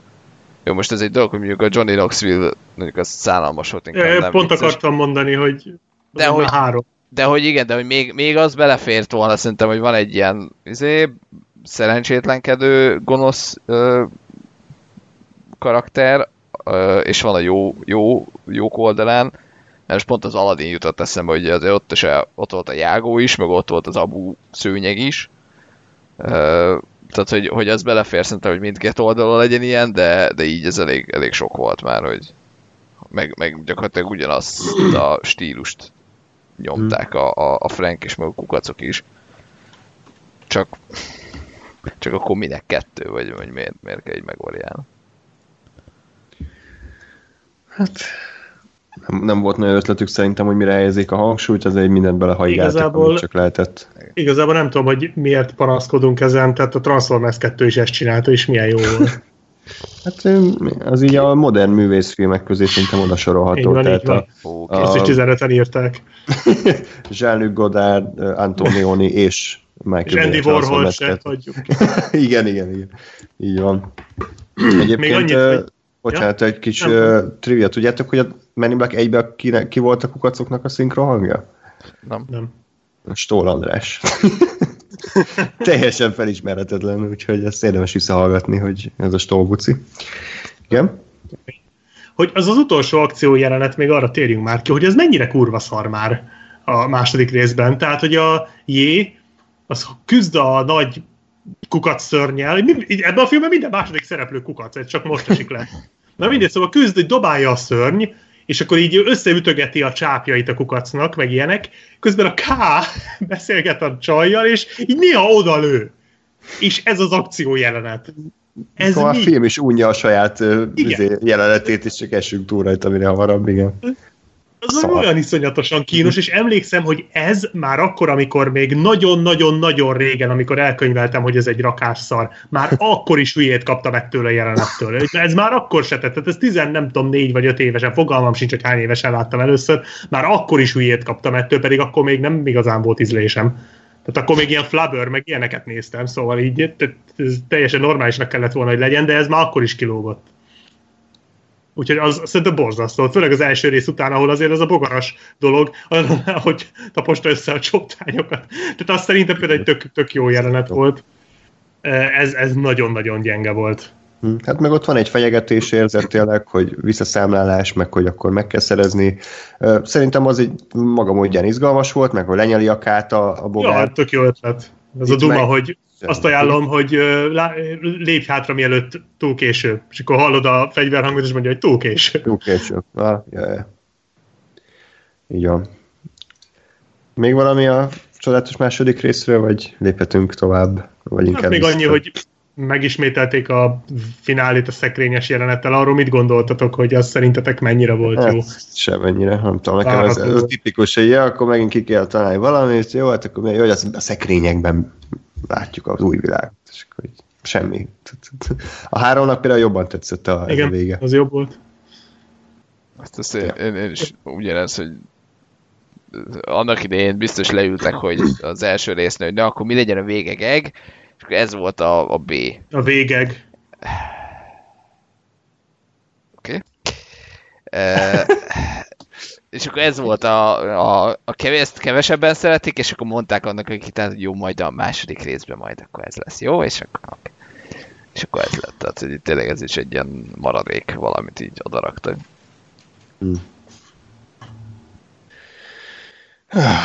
Hú, fárasztó. Elfáradtam, és még az igazi fos hátra van. Térjünk rá a harmadik részre, ami, ahogy említettem, igen, nehéz körülmények között készült el. 10 évvel az előző rész után Will Smith hatalmas gázsit követelt, meg ilyen 2 emelet magas lakókocsiba élt, saját moziteremmel, meg edzőteremmel, meg 6 bodyguarddal, mindennel. Úgyhogy ő is csak a pénzért van ott, hát Tommy Jones meg hát tényleg úgy néz ki, mint akit éppen a hullaházból toltak ki, hogy akkor, bocsánat, nem, ez nem szép, de hogy és a forgatókönyv meg egy katasztrófa volt, tehát hogy az Ethan Cohen, aki nem egy Cohen, névben hasonló, ugye ő szállította a scriptet, de hát egyszerűen nem tudták kitalálni időben, hogy mi legyen a sztori, ezért úgy kezdték el a forgatást, hogy nem volt kész a forgatókönyv, mert így kaptak adókedvezmény New Yorkba. Ez mindig jó, hogyha egy film így készül el. Csak aztán utolérték... Ez a csávó írta a Holmes és Watson? Így van. Így ez van. Az a Holmes és Watson. Ez az. Úgyhogy ez szép munka. Úgyhogy le is állt a forgatás egy kb. 3 hónapig, mert egyszerűen nem lett kész a forgatókönyv, és behoztak még 1-2 ilyen szellemírót, akik az egésznek próbáltak valami értelmet adni. Ami egyébként a végső filmen, azt nem mondom, hogy nem látszik, ez a hatalmas káosz, talán ennyire nem érződik rajta. Az időutazásnak egyébként semmi értelme nincsen szerintem, tehát semmi a logika alapján nem működik rendesen, de szerintem nem is ez a cél, tehát egy ilyen szintű filmnél az nem kell elvárni ilyen primal szintű, szinte kidolgozott időutazást. Nekem az volt a bajom vele, ami még nagyobb baj, mint a második, hogy egyáltalán nem tartottam viccesnek ezt a filmet. Tehát, hogy így ilyen nem tudtam a műfaját meghatározni, mert poénokat nem hallottam, a színészek azok unott arccal mondják a szöveget a kamerába, az időutazásból, 60-as évekből pedig korán sem hoztak ki annyit, amennyit lehetett volna, tehát hogy nem láttam annyi különbséget az ügyosztály 2 idősíkja között, most 1-2 ilyen szarpoint behoztak, hogy a neutralizáló az mekkora, de aztán ugyanúgy volt a K-nál egy kicsi, csak például akkumulátoros, és akkor ha-ha. Tehát, hogy mondjuk azt szerintem jó vicces volt, de tehát csak én vagyok már nagyon igénytelen. Mondjuk én ezt, bocsánat, azt tegyük hozzá, hogy én úgy néztem meg most újra őket, hogy megnéztem az első 2-t, aztán a 4-et, és utána a 3-at. Tehát lehet, hogy én most azért vagyok kicsit elnézőbb. Jó, a 4-hez képest ez mesteri. Igen, a 4-hez képest bármi jó. Hát igen, hát kis túlzással. De a Kaptár 6 kivételével. Jó, azt még nem láttuk, úgyhogy azt hiszem.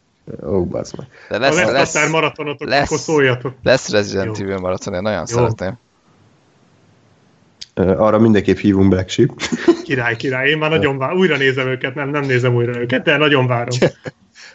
Te a szarfilmes tudásodra hagyatkoznék, hogy a Tom Lee Jones a mestergyilkos feltámadásban is ennyire zombi mód játszott, vagy ott kapott egy kicsit kokaint, hogy valamit kihozzon. Apa ő benne volt. Igen.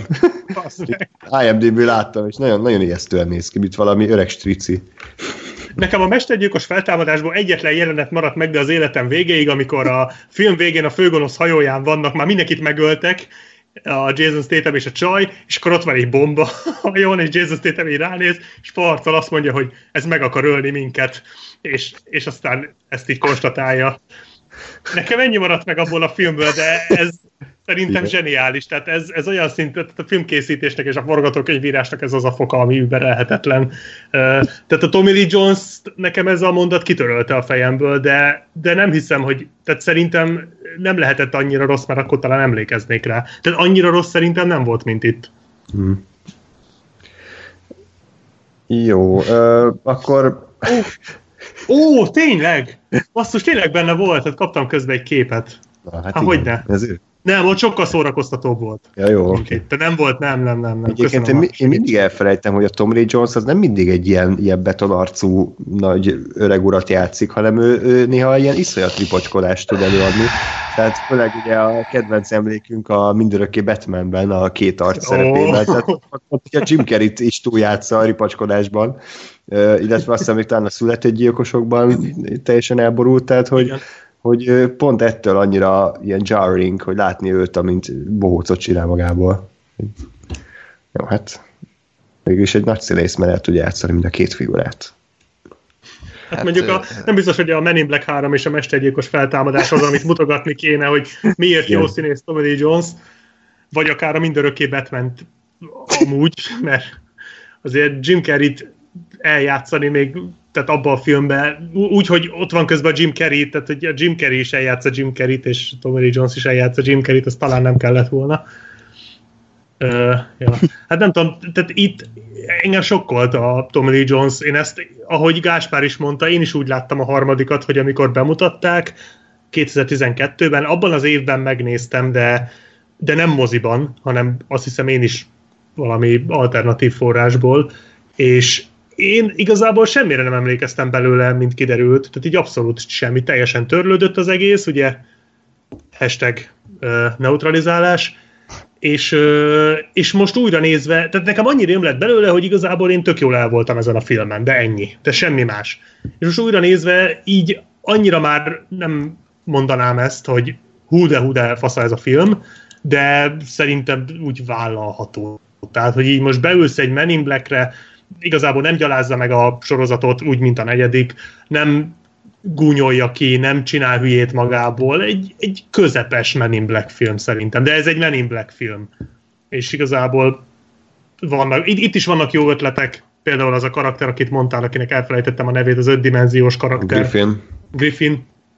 Peter Griffin, aki, nem, ez egy másik Griffin, aki tényleg nagyon jó, és nekem így a film végén esett le, vagy nem tudom, hogy ez szándékos volt, vagy csak én akarom belemagyarázni, de amikor kiszól a nézőkhöz, hogy ezért 5 dimenziós, mert hogy az időben is létezik, ugye több, és ugye a nézőkhöz is kiszól ugye a legvégén.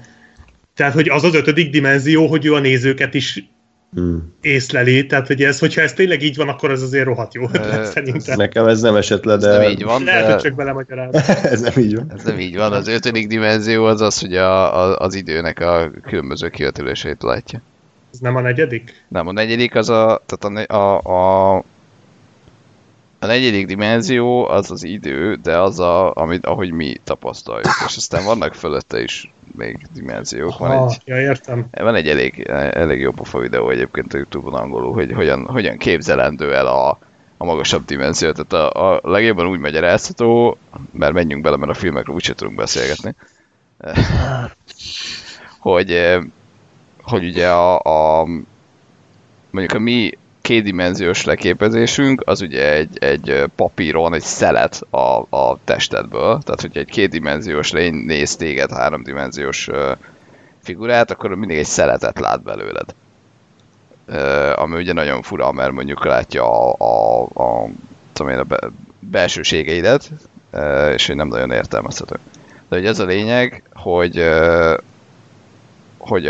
az idővel is ugyanígy, azt is ugyanígy kell elképzelni, hogy a negyedik fölötti dimenzió, még az ötödik, az úgy néz ki, hogy egy ilyen nagyon hosszú hurka vagy, ami az a te egész életed, ugye ahonnan, ahová eljutsz a születésedtől a halálodig, és abból mindig egy szelet, az, ami a jelen, ugye mi, mint négydimenziós lények, mindig azt egy szeletet érzékeljük csak. De nem és az ugye ki szelet vett, vihart arat. Jó.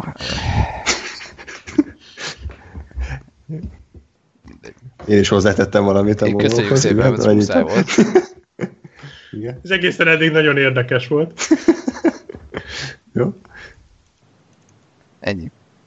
Egyébként én szeretnék majd videót. Akkor pont jókor mondtam. Ennél jobban amikor. Most nem tudom elmagyarázni, mert jó az a videó, csak mindig újra kell nézni, és meg kell érteni. Ezt nem tudtam, tehát ez, én azt gondoltam, hogy a negyedik dimenzió mint időben is szabadon mozog.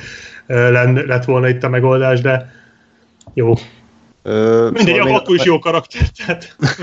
Kis teaser trailer még annyi, hogy én mindenképp szeretnék majd időutazós filmes tematikus adást is, és ott esetleg összegyűjthetjük a különböző filmeknek az értelmezéseit az időutazásról, meg utána mi lehet a valós hozzáállás, ugye a Harry Potter 3, meg Primal, meg Visszajövőben, meg mit tudom, egy csomó film, Időgép. Mikor rendezzük meg, te? Ség? Hát, hogy mikor tartsuk ezt az adást? Hát tegnap. Sziporkázzuk, jó van, én már próbálok ráállni a Men in Black 4 szintjére, bocsánat. Igen. Már túl idősek vagyunk el ez a felvétel. Na, szóval, hol is tartott? Men in Black 3, igen.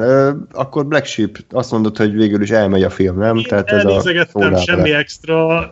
Lehet, hogy tényleg az van, hogy én ezt a negyedik után láttam egy nappal, és úgy jól esett. Már alapból jól esett látni Will Smith-t, és ez nekem tetszett, illetve nem tudom, hogy egyébként eredetibe, akkor jól emlékszem, hogy egyikünk se eredeti nyelven látta. Nem.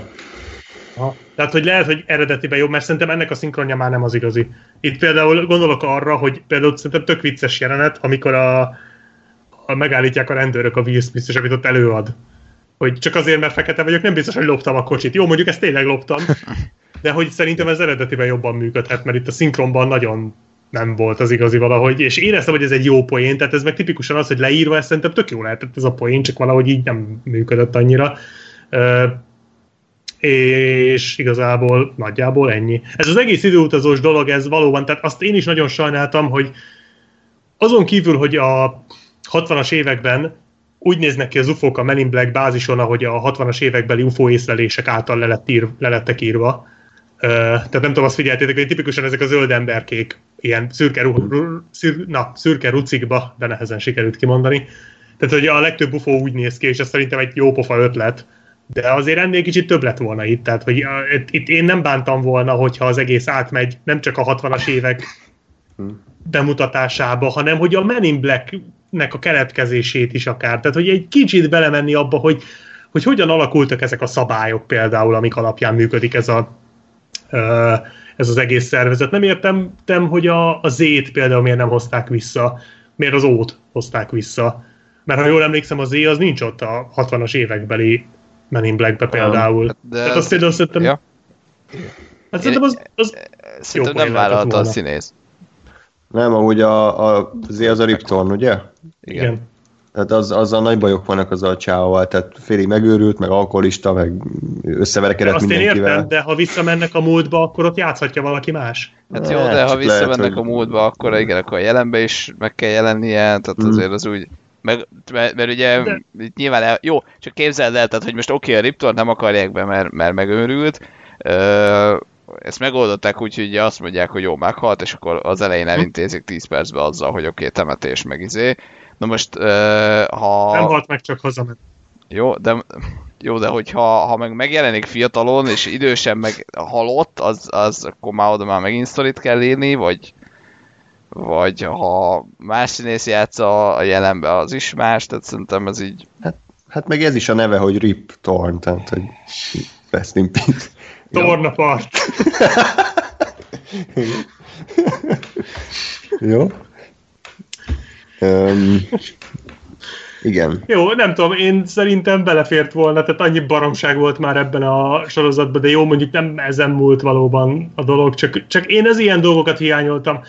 Nyilván azt nem lehetett volna megcsinálni, bár egyébként akár meg is lehetett volna szerintem csinálni, ha már időutazunk, tehát ha már időt utazunk, akkor miért ne gurulhatnál a gyógyszer? Hát úgyse fogják tudni megmagyarázni.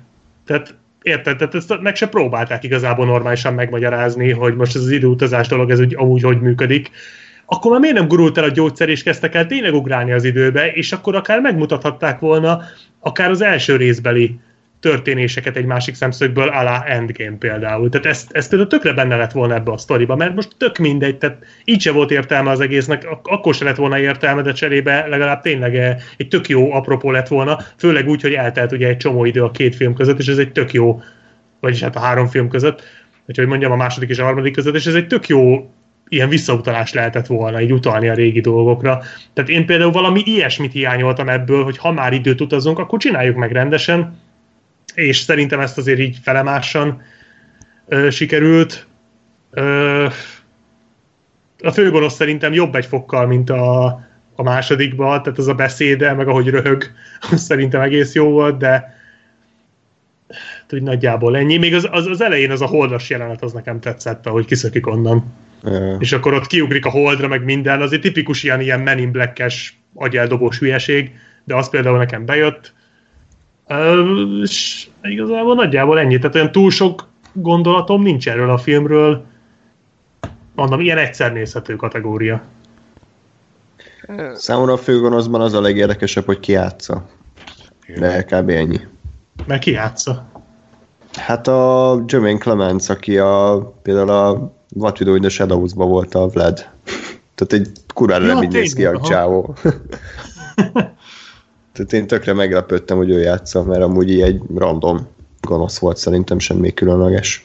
Nem, semmi. Nem volt egy Edgar. Ja. Kás, hogy tetszett a film? Én igazából el voltam vele, amit Black Sheep az elején mondott, hogy ez egy tök jó film, vagy egy vállalható film, de egy nem igazán jó Men in Black film. És én ezt én is osztom, mert tényleg az volt, hogy igazából ez az időutazó sztori, ez így ott volt, meg jó, ki volt találva, hogy persze, random főgonosz előjön, visszamegy, 2 lesz belőle, ugye a Khan bosszút akar állni, stb. De hogy tehát, hogy semmi ufózás nem volt benne igazából, tehát annyi, hogy a csávó az ufó volt, de ha a csávó nem ufó, akkor is ugyanezt a filmet látom. Tehát, hogy egy kicsit így a Men in Black-nek a Men in Black-ségét ölték meg ezzel. De ugye akkor meg szerintem teljesen szórakoztató volt, érdekes volt. Én így el voltam vele. Ennyi. Még annyi, hogy az elején viszont tök jól kezelték ezt az időugrást. Tehát ahogy bemegy az irodába, ugye senki sem tudja, hogy mi van, és a csaj így meglátja, hogy issza a kakaót, és akkor úristen, maga időhurokba került, és ez kicsit olyan volt, mint az első részben a világ vége, hogy basszus, már megint szombat van, tehát hogy ez se először történik meg, és én az ilyeneket úgy bírom, amikor így azt hiszed, hogy történik valami fura, és ez csak a főszereplőnek fura, akivel először történik, és valójában van erre egy ilyen rutin megoldás, egy ilyen protokoll, hogy ezt hogy kell, hogy mi történik, hogy pontosan tudják, hogy ez mi. Tehát ez például szerintem egy tök jó pofa dolog, de így igen, tehát én egy kicsit sajnálom, hogy ebből nem sok mindent hoztak ki. Ja, nézhető. Ennyi. Igen, én is ugyanezt tudom elmondani, hogy nem egy nézhetetlenül rossz film, meg talán még így elmegy, mint a Men in Black trilógiának a lezárása, hiszen tényleg azért a régi színészek még úgy, hogy visszatérnek. Szerintem Will Smith még vállalható, már nekem nagyon hiányzott azért a régi szinkronhangja, aki ugye sajnos elhunyt. Reisenbükler Sándornak hívták, úgyhogy most már Khalid Arthur volt, aki nyilván illik hozzá, mert most Will Smith eddig is, vagy azóta is ő szinkronizálja, de nekem valahogy a régi hangja az jobban passzolt, jobban csibészes volt, hogy így mondjam. És volt az Andy Warhol-os jelenet, ami szerintem egész vicces, meg mondom a Griffinnek a karaktere azért igen sokat kihoztak belőle, hogy tényleg minden egyes pillanatban vannak ilyen idő kettéhasadások, amik alapján más univerzumok is létrejöhetnek, és hogy milyen apróságokon múlik, hogy éppen mi itt most podcastelünk, most így persze viccesen mondom, de közben meg tényleg. Úgyhogy szerintem ez egy tök érdekes karakter volt, aztán magában a sztoriban én nem érzem, hogy annyira beleágyazták volna, tehát, hogy mintha így utólag lett volna egy ötletük, hogy ja, amúgy mi lenne, ha megcsinálnánk ezt a fajta karakter, de nem feltétlen szükséges ő ugye a fő sztoriban. Csak aztán majd összehasonlítod a negyedik részbeli gyaloggal, és rájössz, hogy ő egy nagyon-nagyon fontos és jól megírt figura, igen, és valóban mihez komoros. Képest? Így van. Igen. Így van. De nem, de tényleg... egyébként tényleg ez a figura önmagában is jó, tehát most nem csak a negyedik részhez képest, ez tényleg egy nagyon jó. És tök jó, hogy nem tolták túl, tehát nem az volt, hogy valami iszonyatosan nagy mindfuckot raknak a végére ezzel a karakterrel, mert megcsinálhatták volna azt is, de valószínűleg itt a forgatókönyvírók lustábbak voltak ennél, és talán itt nem is baj. Tehát én például az a filmvégi kötelező slusszpoén az például miatta tényleg működött, bár az is egy ilyen nagyon túl dramatizált dolog, tehát túltolták az egészet, de a lényeg az benne volt, ugye, hogy jön a meteor, és akkor mivel a K-od autogrammat visszajárót, így borravalót, így elcsapja a meteor a szatelitet, és nem a földbe csapódik. Ez nyilván ez hülyeség, de a lényeg benne van, és ez tök jó pofa. Kicsit elgondolkodik az ember, hogy tényleg ilyen apróságokon múlik a dolog, ami azért ennél kicsit bonyolultabb, de jó pofa lezárás, jobb, mint a szekrényes. Az, amely erőteljesen gondolkodom, hogy milyen emlékezetes dolgok történtek még a filmben, de úgy nagyjából ennyi történt, ami... Még a végén az a slusszpoén az jó pofa volt a J apjával. Tehát az például szerintem jó volt. Hát csak nekem ott esik szét az egész időutazás, hogy ez most így hogy kavart bele az eddigi történésekbe. Tehát, hogy most ugye ez egy B idősík gyakorlatilag, mert ugye az A idősíkban a K az levitte a karját a Borisnak, és ezzel ugye megállította a tervét, viszont a B idő és az A időségben ugye Will Smith oda került ahova, viszont a B időségben meg itt van a Will Smithnek a faterja, tehát akkor elvileg itt is megtörténik ugyanaz.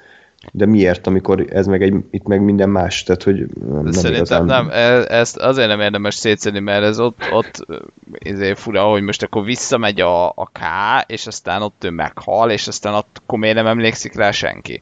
Tehát ez itt elbukik az egész, tehát szerintem ez egy nagy hülyeség. Hogy attól még, hogy ő visszamegy a jelenből a múltba, akkor még mindenki másnak emlékeznie kéne rá, aki abban a jelenben van. Tehát, hogy ez mindenféle módon hülyeség. Hát igen, ezt próbálták azzal kimagyarázni, hogy a Will Smith került valamiféle idő akármibe, hogy miért, az nem nagyon derül ki, ha jól emlékszem. Tehát talán egy mondat volt, mert hogy ő már régen is ismerte, vagy valami ilyesmi volt, nem?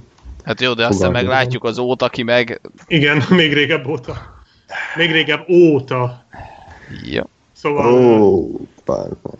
Szóval, hogy az...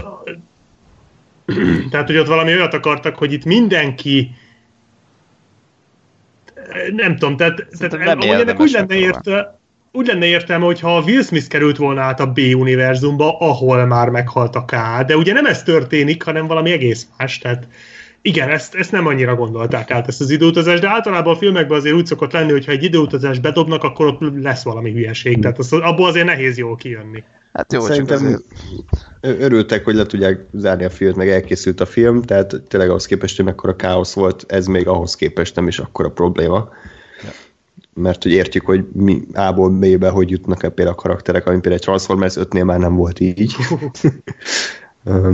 Meg hát akár egy Men in Black International-nél is, amire rátérhetünk szerintem, és tökéletesen beleélik az idei blockbustereknek az igen silány minőségébe, tehát nekem a Dark Phoenix se tetszett túlzottan, Godzilla 2 se, Aladdin se volt egy nagy szám, Brightburn, tehát így filmek vannak idén sajnos. Majd a Doom film majd megmenti az évet.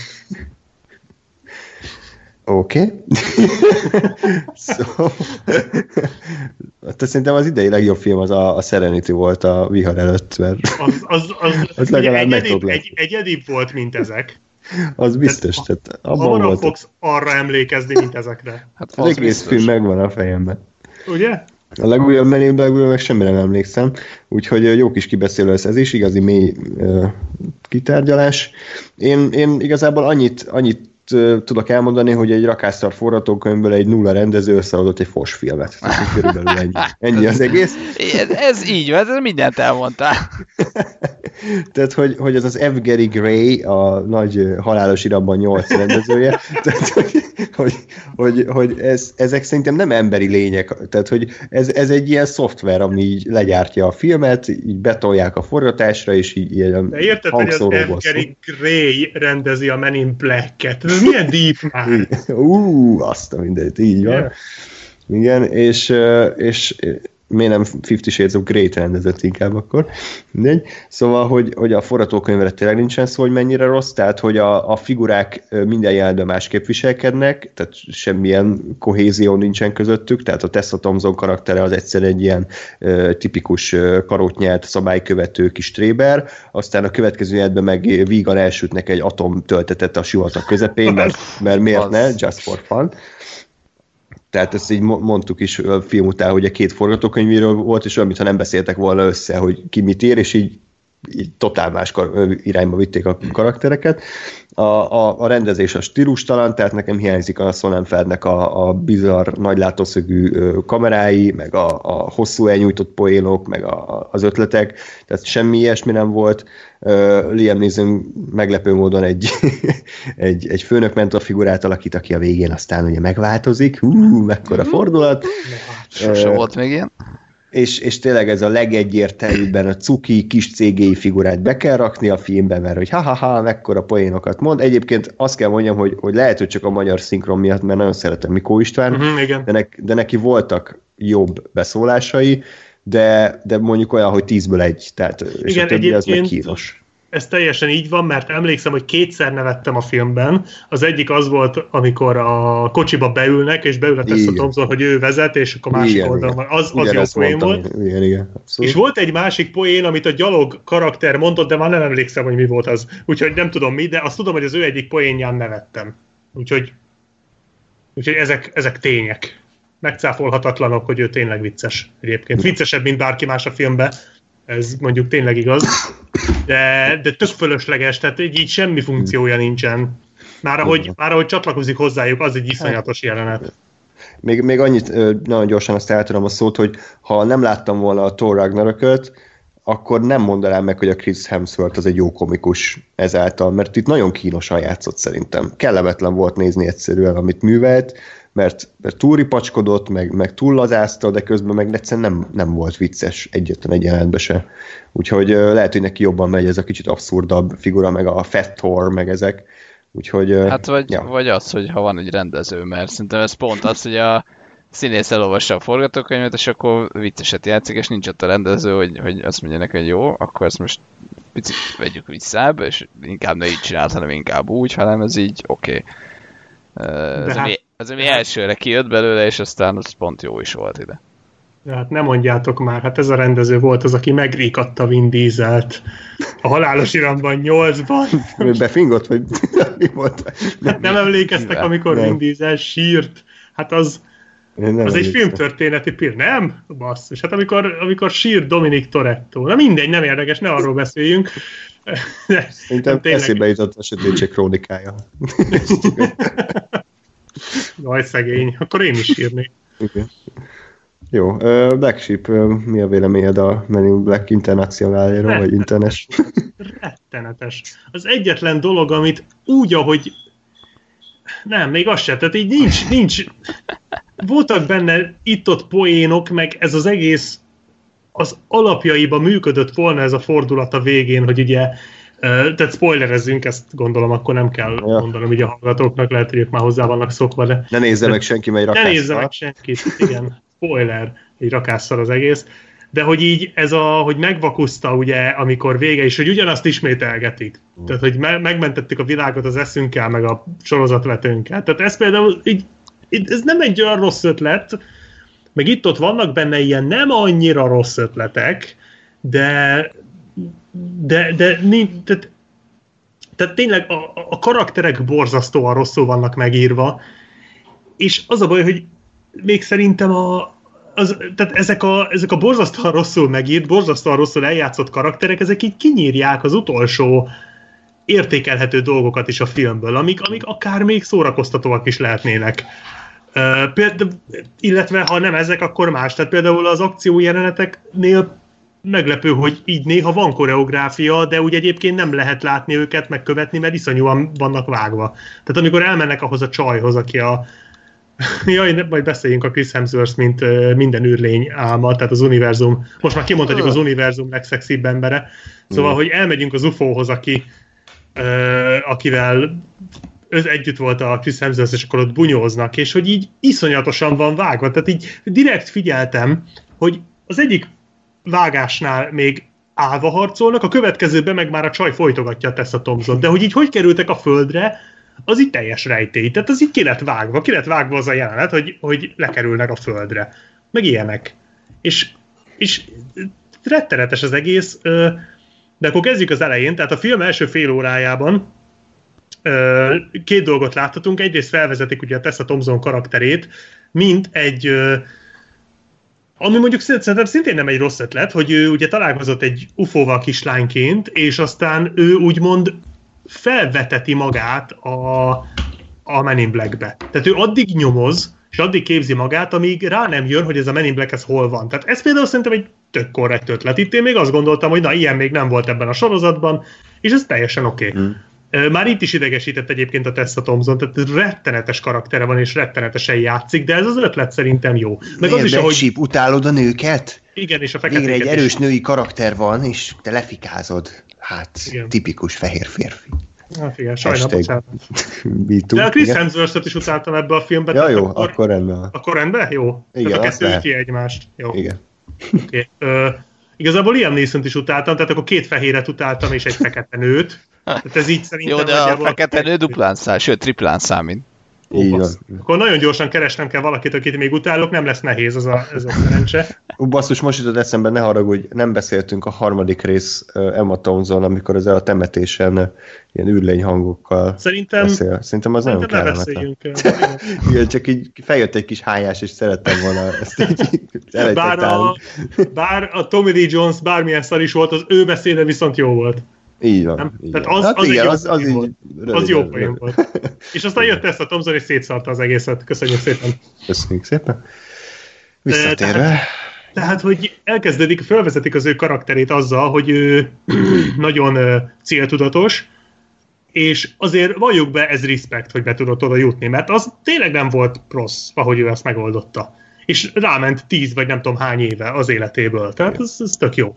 És aztán ezzel semmit nem kezdenek a filmben. Tehát ezutána nem tér vissza. Egyszer nem utalnak erre vissza. Utána nem úgy viselkedik, mint egy olyan karakter, aki ezt az egész dolgot akarta, és 10 évet beleölt az életébe, és kiképezte magát, mármint, hogy jó, amennyire ő saját magát ki tudta képezni. Nyilván nem képezhette ki magát sötét zsarúvá, mert azért ahhoz sötét zsarú képzőbe kellett volna mennie, de hogy amennyit tudott, ő ebből a helyzetből kihozott, és nem úgy viselkedik, tehát abszolút kukázták az egészet, amit az első ilyen 20-25 percbe felhúztak, és utána igazából ő egy lelkes amatőr, egy lelkes újonc, és ennyi körülbelül, aki az elején még szabálykövető, aztán már az se. És így ennyi. Tehát, hogy ez az ő karakteríve. De milyen jó, hogy itt is elővették, mint a Dark Phoenix-be a X-Men, X-Woman, itt meg a Men in Black, vagy ugye Woman in Black. Örülök, hogy ezt így 2 héten belül láthattam újra a születetet. Ja. És ez, tehát szerintem még nem is ott volt rossz ez a poén, amikor a Tessa Thompson mondta, hanem amikor már életveszélyben voltak, és még ott is ezen poénkodtak. Tehát, hogy könyörgöm. Nem áll. Black Sheep, szerintem veszélybe vagytok a filmbarátok, tehát miért nem filmbarát nők ennyi erővel? Tehát, hogy én azt érzem, hogy elnyomjátok a nők. Mert hát nem engedik be nőket. Ó, basszus. Ez a probléma. Ezt elbasztok, igaz? Mondom ezt, még egy női vendégünk sem volt, tudnád berkei belül, de folyamatban. Igen, mondjuk nálunk már voltak. Igen. Úgyhogy mi nagyon piszik vagyunk. Legközelebb feketéket hívunk, vagy nem tudom, kínaiakat. Jó. Úgyhogy nem tudom, tehát iszonyatosan fárasztó az egész, és az a baj, hogy nem csak, hogy nem vicces ez a film, hanem egyszerűen szörnyen kínos, mert tényleg, főleg a film elején, de a végén is azért vannak ilyen poénok, az az összes poén, hogy az ufók dugni akarnak az emberekkel. És ez a poén. Hogy vagy a Chris Hemsworth-szel akar dugni egy ufó, vagy a Tessa Thompsonnal akar dugni egy ufó. És így ez a poén. Uh-huh. Tehát, hogy legalább 5 vagy 6 ilyen poén van a film elején, és így néztem, hogy erre már utalgattak például a Men in Black 2-be is, ugye a Frank, meg a csótányok, de hogy azok ilyen vagy kukacok, de hogy azok ilyen karakterek voltak, tehát, és ők is csak utaltak rá, tehát hogy azért ez így nem volt effektíve kimondva. Itt meg konkrétan van egy jelenet, ahol elhangzik, hogy ó, szóval te jártál ezzel az ufóval, és ez hogy működött már, mint csak így kíváncsi lennék ennek a dolognak a működésére, és így én meg nem vagyok erre kíváncsi, tehát így elfogadom, hogy ilyen van, de ne erről szóljon már a filmnek a fele, hogy most a Chris Hemsworth-szel akarnak dugni az ufók, könyörgöm. Ez nem vicces, tehát hogy ez nem ad semmit a filmhez szerintem, tehát hogy ott nevetett a közönség, egyébként tehát a világ leghálásabb közönsége volt, aki már az Intercom logónál is kb. Röhögtek, hogy amikor az elején ugye Chris Hemsworthnek beadnak valami mérget, és akkor a nőnek el kell dönteni, a női ülénynek, hogy akkor a férfi ülény mentőleg, hogy a Chris Hemsworth, és akkor Chris Hemsworth mondja, hogy bármit megteszek, és akkor bármit, vágás, és akkor ugye dugtak éjjel, és akkor ha-ha-ha, mekkora poén, és akkor röhögött az egész nézőtér, de hogy így ennyi, tehát tényleg ennyi kell ma már. Chris Hemsworth pályája csúcsán megdugott egy polipot. Bravo. Igen. De jó. Japánok már küldik a szerződést. Következő. A Nagyfal 2-ben már. Abban már hőfogják. Polip szörnyekkel jönnek okay. A fal ellen. Jó. Falábú lesz majd a kis Hemsworth. Igen. He's worth it, because Hemsworth. Na jó, ezt szüntessük most azonnal. Tehát ez a Hemsworth, és van a Hemsworth. Elég ez. Ez a legrosszabb rész. Igen. Nem kell mindig még rá kontrázni. És ha a filmben szerepel John Hamm, akkor John Hemsworth. Jó? Jó, hogy így összegyűjtünk. Szar volt, ez a lényeg, a film is, nagyon meleg van. A poén is. Igen, lassan bekapcsolom a ventilátort, mert nagy baj lesz. Szóval, hogy én nekem a legalapvetőbb problémám a filmmel az az, hogy a forgatókönyvet azt olyan szinten így kidobták az ablakon, de mert úgy érte, hogy a józan eszet, ami mondjuk egy forgatókönyvnek az alapja kellene, hogy legyen. Tehát amikor idejönnek ugye az űrből a csillagszemű juhászok, hogy megöljék a dagat csávót, elmennek Marrakesbe, szereznek mérget, bemennek a diszkóba, kicsit táncolnak, aztán ugye ezzel méreggel meglőjük a dagadcsávót, majd kimennek az utcára, felrobbantják a dagadcsávót, tehát hogy akkor miért kellett megmérgezni, majd felrobbantják az utcát is. Tehát, hogy miért? Mi volt a terv? De várjál, én ennél tudok jobbat. Tehát a Liam Neeson, spoiler, a gonosz, végig. És ő nekik, igen, ja, egy fehér ember a gonosz, egy fehér férfi, ilyen sem volt még, és ő neki végig kellett az a kis ketyere, amit odaadott a kövér csávó, igaz? Igen. Aztán elmennek oda a sivatagba, nem tudom, hogy hova, és utánuk mennek a sötét zsaruk, hogy elkapják őket, és bevigyék őket a Liam Neesonékhez. És a Liam Neeson akkor már tudja, hogy náluk van az a szar, ami neki kell, erre mit csinál, fölhívja őket, hogy leadja nekik, hogy segítsen nekik. Érted? De hogy miért? Tehát ő akkor már gonosz volt. Hát szerintem, ő az a legeleje óta gonosz volt. Tehát tovább megyek. Igen, mondjad. Tehát tovább megyek. A film nagy fordulata az, hogy nem segít a filmen, hogy a gonoszokat kaptárnak hívják. Tehát nem segít a filmen, hogy 10 percenként a kaptár szót mondják ki. Nem segít. Hát én azzal gondolkodtam, hogy inkább nézném a kaptárfilmeket, mint ez. Hát van olyan kaptárfilm, ami jobb, mint ez egyébként, ami elég szomorú. De tehát hogy ő, ugye a film elején előadják, hogy ők megküzdenek a kaptárral, és aztán végig azt látjuk, vagy azt halljuk, hogy ők legyőzték, de valójában nem győzték le, hanem a kaptár az ugye elfogta a Wilson, vagy átalakult a Liam Neesonné a kaptár, a Liam Neeson gondolom meghalt, és megvakuzták a Chris Hemsworth-t, a Chris Hemsworth-é nem lehet átalakulni, mert csak a Liam Neesonnél lehet átalakulni, és megvakuzták Chris Hemsworth-t. Oké. Na most a Liam Neeson ezek után tehát ő végig kaptár volt, nem tudom hány éven keresztül, rengeteg éven keresztül, és ő volt a főnök. Tehát, hogy egy UFO volt a főnöke az UFO-kat kutató Men in Black-nek. Hogy ez hogy nem tűnt föl senkinek? Könyörgöm, a harmadik részben láttuk, hogy van ilyen, meg talán a másodikban is volt ilyen UFO jelző. Tehát nekik az a dolguk, hogy észrevegyék, hogyha egy UFO embernek átszázza magát. Tehát, dehogyis már az első rész legelső jelenete arról szólt, hogy egy álcázott UFO-t lebuktatnak. És nem tűnt fel nekik, hogy éveken keresztül az UFO, vagy a Men in Black főnöke egy UFO. Tehát miért? Hogy? Ez hogy nem tűnt föl senkinek?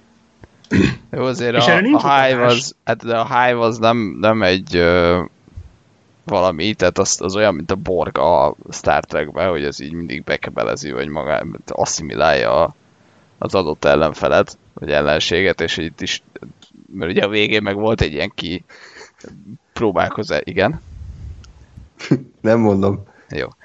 Hogy volt, elég volt, szerintem kicsit igen, nem kell. Tehát volt a végén egy ilyen, hogy azt mondják, hogy még biztos benne van a T, és hogy megpróbáljad kihozni belőle a J-t. Tehát, hogy nem, ez nem olyan, mint az Edgar öltöny, amit felhúzott a bogár, hanem hogy valami ilyen agy megszállós. Ez nincs kitalálva ettől függetlenül, csak mondom, hogy ezt még ki lehetne magyarázni. Nem tudom, nekem akkor is fura, hogy a Men in Black központ főnöke. Jó, de ez egy fasság, tehát ez a film, ez szar. Jó, persze, csak most így ez jutott eszembe a fasság erdőből, így ezt a fászét. Igen, most egyetik kiemeltél, hogy miről beszélünk. Miről lehet még beszélni egyébként? Én nem semmiről, mert szar volt. Bocs, de ez a baj, hogy nem az a szarfilm volt, ami így üvöltök, és most eltől kezdeni fölcsögni és nyáladzani, hanem így ülök, és így legyen már vége, miért baszok én el 2 órát az életemben erre a szarra, és ilyen... Miért ülök én itt? És hogy... Hogyha videót kéne csinálnom erről a filmről, nem mintha akarnék, de hogy ha videót csinálnék erről, akkor azt csinálnám, hogy bevágnám a párbeszédeket, és nem kommentálnám, mert nincs rajta mit kommentálni, mert egyszerűen meghallgatod, és tehát most látsz egy kutyaszart a földön, nem kommentálod, hogy ez miért szar. Hát ez az, és így látod. Tehát ez nyilvánvaló, ezen nincs mit beszélni. Ez az a film, ami ha alá bevágnak konzervrölgést, még azok is síri csendben ülnek. Tehát, hogy...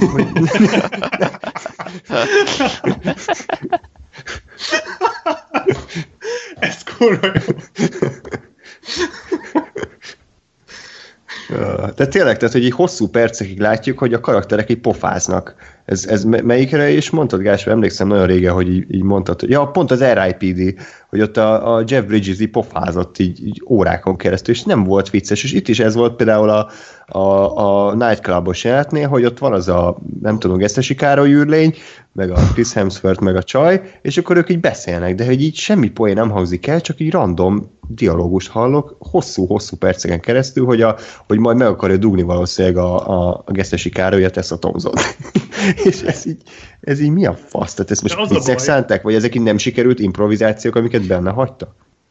Az a baj, hogy a Gesztesi Károly az nem a Tommy Lee Jones-t szinkronizálta, hanem a Gesztesi Károly. Oké. Elértük a szintet, ugye? De egyébként visszatérve ugyanez történik akkor is, amikor a gyalogot összeszedik. Hogy ilyen iszonyatosan sokáig pofáznak. Tehát, hogy így az lenne a poén, hogy a gyalog azt mondja, hogy ő megöli magát, és aztán mégse akarja, és akkor ők erről lebeszélik. Oké, de hogy ez valami 5 percen keresztül tart. Röhelyes. Nagyon hosszú, nincsenek jó helyen elvágva a poénok. Ja, basszus, az a jelenet, amikor a Tessa Thompson megkapja a fegyvereket, meg az öltönyt. Arról nektek nem egy nagyon gagyi, influenceres YouTube videó jutott eszetekbe? Kurva az úgy volt vágva, mint egy YouTube, ilyen, nem is tudom, egy ilyen montázs, vagy nem tudom, de valami rettenetes. Nagyon kínosan éreztem magam, és visszagondoltam, hogy az elsőben mennyire cool volt, amikor ott felöltözött a Will Smith, és akkor monologizált közben a Z, De itt meg, és akkor így elsütötték ugyanazt a kis tücskös poént, hogy így felvesz, és így grimaszol, de hogy így, ne, légy szíves, ne, tehát vagy újat találjátok ki, vagy ne csináljátok meg tényleg egy az egybe ugyanazt, csak rosszabbul, kérlek. De megcsináltak, nem hallgattak rád. Nem. Mocskok. F. Gary Gray vijáték rendezőnek is leszerepelt szerintem. Így akciójátékeket lehet, hogy tud rendezni, meg ilyen halálos iramban fosokat, de hogy ide tényleg kellett volna egy ember, aki érzi a timingot, aki érzi, hogy hova kell elrakni a kamerát, hogy a szereplők viccesek legyenek, de semmi ilyesmi nem volt, hanem így leforgatta a forgatókönyvet, körülbelül ennyi volt az ő hozzájárulása. Igen, a halálos iramban 80 sokkal többet lehetett röhögni, mint ezen. Hát igen. Ja, és nem tudom, tényleg az a baj, hogy tényleg nem nagyon lehet miről beszélni, még ami nekem így megmaradt utána, hogy ezt hogy akarják egyébként folytatni. Mármint, hogy nyilvánvalóan sehogy, mert ez a film megbukik és meg is érdemli. De hogy nem volt nyitva hagyva semmi normális folytatási lehetőség, mert ugye a végén ami szintén teljes agyfasz, tehát hogy a végén az agymosott Chris Hemsworthből lesz a főnök. Hogy?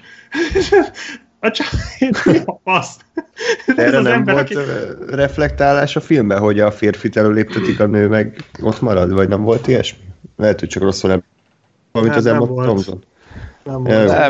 Nem, mert az volt, hogy tehát a Tessa Thompson az ugye elviszement Amerikába, és a Chris Hemsworth meg itt a helyi. Tehát, hogy szerintem lehet, hogy ezt is csak azért találtak ki, hogy ezt emiatt ne kössenek bele a filmbe, hogy miért a csávót léptetik elő. De nem, az tényleg egy abszolút hülyeség, hogy ő mire föl léptetik elő, mert pont azt mondják, érted, azt hangzik el többször, hogy ő már nem az aki volt annó, meg tudom én, megváltozott, és hogy tényleg így és semmit nem látunk abból, hogy ő miért lenne ő jó vezető. Ez így teljesen baromság. És érted, ha azt mondanám, hogy mondjuk a Liam Neeson karaktere nyomta volna őt, ugye direkt, hogy legyen egy szarvezetőjük, és ugye ez lett volna a terve, hogy egy ilyen balfaszt állít a Men in Black élére ugye maga után, és ezáltal vagy rajta keresztül irányítja, vagy csak egyáltalán hagyja, hogy bedőljön az egész, mert egy idióta a főnök, akkor még érteném is valahol, de hogy tökre nem ez volt, hanem hogy őt aztán igen, persze, kinevezzük, miért ne? És az miért? Mert ő a főszereplő. De... Igen, ennyi volt a szakmai teljesítménye, hogy ő volt a főszereplő. Teljes őrültség. Úgyhogy... Ja. Szerintem jobb, ha ezt a filmet minél hamarabb elfelejtjük, mert itt semmit nem adott nem hogy a filmművészetnek, de így az általános popkultúrának sem, tehát senki nem fog beszélni erről a filmről, szerintem egy hét múlva. Annyira jelentéktelen. Tehát a filmtörténelem legmesszebbről indított plot device-a, az UFO az elején a filmnek, az megvan? Tehát amikor a film elején elindulunk azzal, hogy megtalálják, hogy ott a Kisten találkozik az UFO-val, és akkor a film közepén az a nagy kigyúrt UFO, és hogy így az egésznek csak egy értelme volt, paszd meg! Plot device ilyen messziről még nem indított soha senki szerintem. De és hogy ennyire... Azt hittett, hogy igen. Igen, tehát hogy ennyire messziről indítják, és aztán ennyire egy kurvára felszínes dolog. Semmi. Tehát én azt gondoltam, hogy ez valamiféle dramaturgiai funkcióval fog bírni, és semmi. Jézusom. Ez az a dolog volt, ami elindította a Tessa Thompson karakterét egy 10 éven keresztül tartó kőkemény edzésen és tanuláson és rengeteg megpróbáltatáson keresztül tartó karrier felé, vagy karrier ígérete felé. És ez lett be, erre használták föl, hogy majd egyszer megmenti a Chris Hemsworth életét. Ez a forgatókönyv, tehát ez a lehető legrosszabb forgatókönyvírás, és én azt gondoltam, hogy a Valeriannál rosszabbul senki nem fog plot device-okat használni. Hát itt van a Men in Black International, amit simán rálicitált. Egyetlen plot device-szal überelte a Valerian összes plot device-át. Elképesztő volt. Hú, tényleg fogtam a fejem. Én mire ide eljutottunk, én már feladtam az életemet. Tehát... Én is egyébként nagyjából, de az kicsit örültem neki, hogy a film képes alulmúlni saját magát, és nem hagyni, hogy a figyelmem lanyuljon. Igen, amikor már azt hinted, ez egy ilyen inverz módon működő film, hogy amikor nem az, hogy mindig emelkednek a tétek, és mindig jobban izgulsz a főszereplőkkel, hanem amikor azt hiszed, hogy ennél szarabb már nem lehet, akkor de! Még tudunk szarabbat csinálni. Egyébként tényleg már oda jutottam, hogy rosszul érzem magam a székben, és hogy ha az üres vásznat vetítenék 2 órán keresztül, még az is jobb élmény lett volna, és ugyanezt éreztem a Dark Phoenixnél is, ugyanezt éreztem a Godzilla-nál is, az Aladdinnak is egy bizonyos részénél, tehát hogy ott tartunk már manapság, hogy szar moziba menni, mert szar filmeket vetítenek. És most megnézem, hogy milyen sorozatokat láttam az elmúlt mondjuk hónapban, Good Omens, kurva jó, Barry, kurva jó, Chernobyl, még kurva jobb, tehát hogy egyszerűen ott tartunk már tényleg, és én utálom, hogy ezt mondom, mert én mindig is imádtam a mozit és mentegettem, de hogy egyszerűen sokkal több és minőségibb tévésorozatot találni, mint nagy blockbuster mozifilmet. Tisztelt a kivételnek, szerintem idén talán kb. A bosszúállók volt az egyetlen igazán jó blockbuster, de mi volt még a Hellboy, meg... Hát a John Wick az nem volt rossz szerintem. Nem volt rossz, de nekem az is ez az oké. Nem volt egy nagy való. Egyébként az a baj ezzel, hogy én értem ezt az érvelést, meg jogos, hogy a sorozatok minőségibbek, mint a mozifilmek, csak az a baj szerintem, ez azért nem állja meg a helyét, mert aki moziba jár, az nem sorozatot akar nézni. Tehát ugye a Trónok harca kapcsán mondták ezt sokszor, hogy nincs szükség mozifilmekre, mert a Trónok harca megadja. Na igen, csak a Trónok harca az egy ilyen 50 óra. Tehát, hogy nem mindig van az embernek energiája 50 órányi történetet, meg sorozatot megnézni, és azért lenne jó, hogyha lennének jó mozifilmek, mert egy mozifilm az mozifilmként is lehet jó. Tehát, hogy a mozifilm nagy előnye, hogy az 2 óra. És 2 óra alatt, ha jó a film, akkor megkapsz egy kompakt sztorit. Hát, vagy 90 perc, mint a Men in Black 1. Tehát, hogy... Igen, akár, így van, akár. Tehát, hogy szerintem a sorozat azért nem... vagy a filmeket azért nem pótolhatja a sorozat, mert az sokkal több időt igényel. Ettől fogva nyilván máshogy is írják, tehát azokat ugye jó esetben úgy írják, hogy az ki is tudja tölteni azt a rengeteg időt. Ugye ez egy filmnél erre nincs lehetőség, kivéve ha Scorsese vagy Tarantino rendezi, de ez egy másik dolog. De hogy szerintem lenne létjogosultsága a filmeknek, csak nem ilyeneknek. Hát igen, lehet, hogy rosszul fejeztem ki magam, tehát nem azt mondom, hogy a sorozatok jobban csinálják a filmeknek a dolgait, hanem hogy egyszerűen igényesebben vannak összerakva a saját műfajukon belül, mint a filmek a saját műfajukon belül. Tehát ez a problémám, de szerintem ezen túl fogunk lendülni, mert ez éppen egy ilyen rossz széria, igen. Csak most éppen kezdek rohadtul kiégni az összes folytatástól, meg remake-től, meg reboottól, meg spin-offtól, meg minden szartól. Úgyhogy, én szerintem benne van ebbe azért az, hogy, tehát, hogy ez lehet, hogy ki fogja egyensúlyozni magát, mert nyilván ugye mindig tehát onnan indult, hogy a tévé volt ugye mindig a kisebb, a kevésbé elismert, a lenézett, a kevesebb pénzből csinálj meg valamit. És ugye ez aztán elkezdte generálni azt, hogy jó, de akkor írunk. Tehát jó, oké, nem fogunk 2 óra látványt csinálni, meg ugye pont az, hogy 6-8-10 órányi sztorikat kell megírni, tehát jobbak lettek, elkezdtek ezért feljönni, plusz ugye beindult csak a kvázi tévén belül ugye egy iszonyat erős verseny azzal, hogy Netflix meg HBO Go, és aztán ugye amellé most már jön az Amazon, meg a Hulu, meg a 57 másik üzé.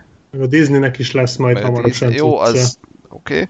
Nyilván nem azt fogja megszorongatni őket, de... Hát azért van is annyi saját tartalom, hogy... Igen, és hogy ez...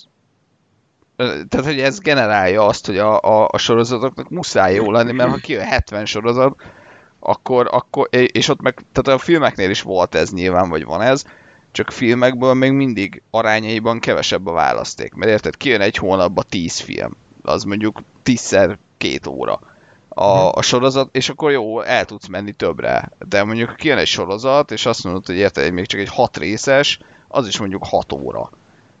És akkor egy sorozat, és nem mindegy, hogy melyiket ül a néző megnézni, mert ott azért nagyobb vállalások vannak, meg hosszabb idégre kell kötni.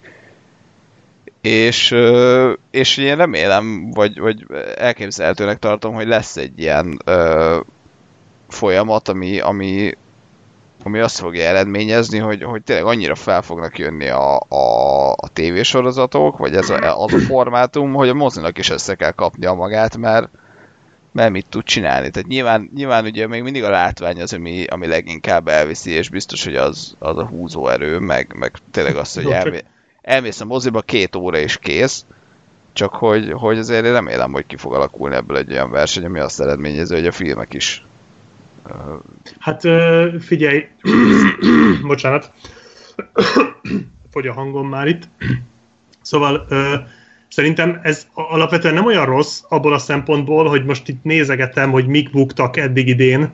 Tehát a Men in Black, a Dark Phoenix, a Godzilla, hát az talán nem bukott akkorát. De a Hellboy ugye, de hogy ezek rossz filmek. De most függetlenül attól, hogy én a Dark Phoenix-el el voltam, attól függetlenül az nem egy jó film, az egy rossz film, ami nekem tetszett. Köszönöm. Nem, én látom a hibáit a filmnek. De hogy ha nagyon sok rossz film bukik meg, akkor talán eljön az idő, hogy rájönnek a stúdiók, hogy talán jó filmeket kéne csinálni. És akkor lehet, hogy nem buknak meg. Mert lehet most itt a Disney-t izélni, hogy mert a Disney filmek nem buknak meg, de azért a Disney filmek közül olyan igazán szar nem nagyon volt. Hát talán a Marvel kapitány, de ugye annak forja volt, mert hogy az egy franchise része, ami, és az sikerre volt ítélve, az tök mindegy, hogy de azért, bocsánat, azért szerintem még egy Captain Marvel se annyira szar, mint az elmúlt 3 film, amiről beszéltünk. Tehát azért figyelj, ne haragudj, a Captain Marvel az egy film volt, tehát az nem volt egy oké, meg nem volt egy túl jó film, de hogy az úgy össze volt rakva. Tehát a Dark Phoenix-et szarrá untam magam. A Captain Marvel-en néha úsztam a számot, hogy jó, hát ez oké, nem annyira erős, meg ezzel se kezdtek semmit, meg az is az. De nem úgy ültem a moziba, hogy mikor lesz már vége, és mi a fasz keresek én itt. Hát én a Dark Phoenix-et 1000-szer hamarabb megnézném, mint a Marvel kapitányt.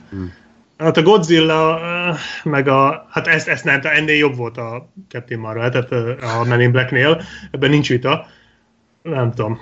De az biztos, hogy ez nagyon gyenge eresztés, ez a nyár eddig, tényleg rettenetes. Igen, sajnos. Úgyhogy Ákos a filmtip mixel igen csak előttünk jár, de reméljük, hogy mi majd fülöntjük. Ő megmondta, hogy minden szar lesz. A szokásosnál jóval pessimistá volt, és úgy tűnik, hogy ez az, ami az ő győzelméhez vezet majd, de reméljük, ja, azért még vannak még házra. Ja. Hónapok. Ja, egyébként a Toy Story 4 a 100%-on áll, több mint 90 értékelés alapján Rotterdam, úgyhogy valószínűleg nem lesz nagyon rossz. De hát érkezik még a... Azért, mert Disney. Ja, persze, le lettek fizetve, ugye természetesen. Érkezik még az Annabelle 3. Az lehet, hogy jó lesz. A 2 az jó volt.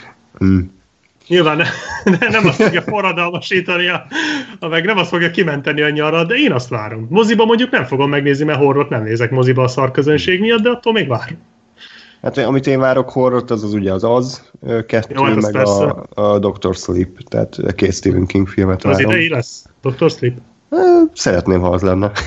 Lehet, hogy nem vagyok. Ki jön a Midsummer, az idén van? Tényleg az is, igen. Az, ami egy darab trélerrel elért bármit és mindent nálam.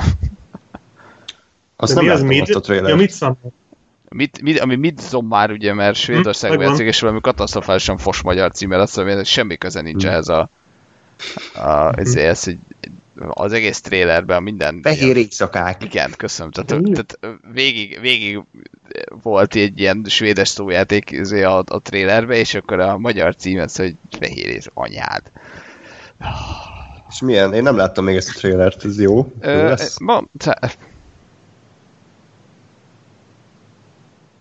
Csak elgondolkodtam, mert hogy én láttam moziba, és mi volt az a film, amit nem együtt néztünk moziba. Akkor ki volt a WC-n? Igen. Amikor azt hiszem, hogy kibírom, de inkább biztos kimegyek a trailerek alá. Figyelj, olyan a hangulata, mint a Hereditary-nek, és ilyen olyan a környezet, mint a Wicker Man-ben, meg abba a boszorkányos szigetes filmben, aminek... A boszorkányban? Vagy nem, mert azt nem láttam, hanem... Ja, a Gareth Evans film, az Apostol talán. Igen. Ja, Apostol. Ja. De inkább olyasmi a környezet, mint a Wickermanben. Csak ez jó lesz. Nem Nikolás kész. Igen. Amiket dolgoz! Klasszik. Na, hogyha Nikolás kész csinálná, vagy ő szerepelne benne, akkor érdekelne. Igen. Szerintem, hogy még idén ilyen igazi nagy moslék lett, belgás lett, nem értesz egyet a Terminátor. Jó, igen. Az is idén jön? Az októberben jön, igen. És én félek tőle, hogy nem fog elérni a Genesis szintjét. És a Hobbs & Show, az lehet, hogy kurva jó lesz. Lehet, az annyira szar, hogy az már jó. Nem, az annyira szar, hogy szar lesz, szerintem. Nem, az jó lesz, vicces lesz. Miért lehet, hogy F. Gary Gray rendezés? Nem, ez kínos lesz. F. Gary Gray az maximum, hogy a székeket rendezgessen a moziteremben, tehát máshol nem csinálja. Jön az Angry Birds Movie 2-t. Ó, igen. Óra a felfedező. Micsoda nyár lesz ez. Playmobil a film. Angel has fallen. Úristen, a harmadik része annak a sorozatnak, aminél nem hittük el, hogy tényleg lesz második. Az első is minek készült, ez a harmadik. Ez olyan, az Escape Plan. Az is ezen a nyáron én videójátékozni fogok, olyan van, katasztrófás az eresztés. Majd a Tarantino az fasz lesz. Tényleg Black Sheep mostában mivel tolod? Most toltam végig a Shadow Warrior-t, és most lesz az újat, ezt a 2014-es Shadow Warrior-t. És most retrózok, mert elkezdtem újra a Resistance trilógiát. Úgyhogy most ilyen nosztalgiázok. Mert én azt szerettem, és tudom, hogy sokan utálják, de nekem azt tetszett. És most így gondoltam, hát a másodszorra már én is utálni fogom, de egyelőre még nem utálom. És mikor kezdesz el Dark Souls-ozni? Soha. Nem, én nem Dark Souls-ozok. Nekem az egyetlen Dark Souls klón, ami tetszett, így videók alapján, amit kipróbál. Jó, a Bloodborne-t kipróbálnám, az az egyik, amit kipróbálnék, meg ezt a The Surge című robotos The Surge. Nem tudom, hogy szar-e. Szar, próbáltam, nem jó. Szar, nem jó? Nem. A videók alapján még az volt, ami úgy tetszett, de én nem nekem valók ezek a Dark Souls-osok. Ezt ti értetek. Figyelj, Black Sheep akkor majd a Dark Souls második évadában mindenképpen próbáljuk beszervezni. Én nem csinálnám olyan szórakoztatóan, mint az illető, aki... Én annál régesebb vagyok. Én rage gamer vagyok egyébként. Tehát az se, de figyelj, de pont azért, tehát, hogy nem második évad nem kell ugyanazt csinálni, mint az elsőben. Lehet az, hogy néha felvétel közepén a képernyőbe vágod a kontrollert, nincs ez a gond. Viszünk boxzsákot, meg ilyen stresszlabdát, tehát... Hogy nem biztos, hogy ezt a világ látni akarja.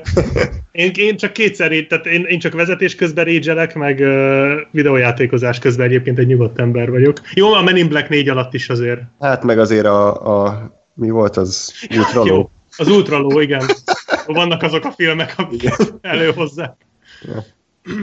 Na jó van, akkor köszönöm szépen Black Sheep, hogy elvállaltad a szereplést. Köszönöm a meghívást. Csak jó, hogy jöttél, mert egyébként igen, ne szarba lettünk volna, hogy így mégis miről beszéljünk, de így hárman azért szerintem összeraktuk azt a keveset, ami volt. Most ezt nem lekicsilve mondom, de hát ezek azért nem annyira mély filmek, hogy így nagyon hosszasan lehetne elemezni őket. Tehát nem egy VLF fordulón vagyunk túl, de azért így nagyjából szerintem körüljártuk, hogy miért működhetett annó a Men in Black 1, és miért nem működött most a Men in Black International. Úgyhogy a hallgatóknak is szeretném megköszönni, hogy velünk tartottatok, tehát még egyszer írjátok meg, hogy tetszett ez a legújabb rész, és hogy szerintetek mitől működhet az eredeti, hogyha így gondoljátok természetesen. És értékeljetek minket iTunes-on, valamint írjátok meg kommentben esetleg, hogy még mivel szeretnétek, hogy készüljünk itt a későbbiekben, és természetesen nem maradhat el, de szeretném megköszönni Patreon támogatóinknak, Pintér Csabi, szevasz Csabi, József K., Beren, Vandrás, Nagyansia, Angelika, Billy Bogoton, Stupidvet, Habit, Nevadi, ők azok, akik ismételte hozzájárultak ahhoz, hogy ez a magas színvonalú beszélgetés létrejöhessen. Szegény. Black Sheep, remélem még időben vagyunk, tehát hogy abszolút. Nem lett szar ügy belőle. Nem. Úgyhogy akkor hamarosan jelentkezünk, azt nem ígérem, hogy a Resident Evil kibeszélővel, ugye minden igaz, akkor azért folyamatban van a James Bond következő adása is. Igen. Most már végre elkezdődtek a Jó. Az ilyen kezdeti beszélgetések, most már csak meg kéne nézni a filmeket. Ó, tehát akkor még egy fél év, és akkor meg össze is jön. Jó, minden esetre várjuk, és akkor addig is pedig, hát kellemes nyarat kívánok Black Sheep hallgatóknak is, és akkor hamarosan jelentkezünk, addig is pedig minden jót kívánok nektek, sziasztok! Sziasztok!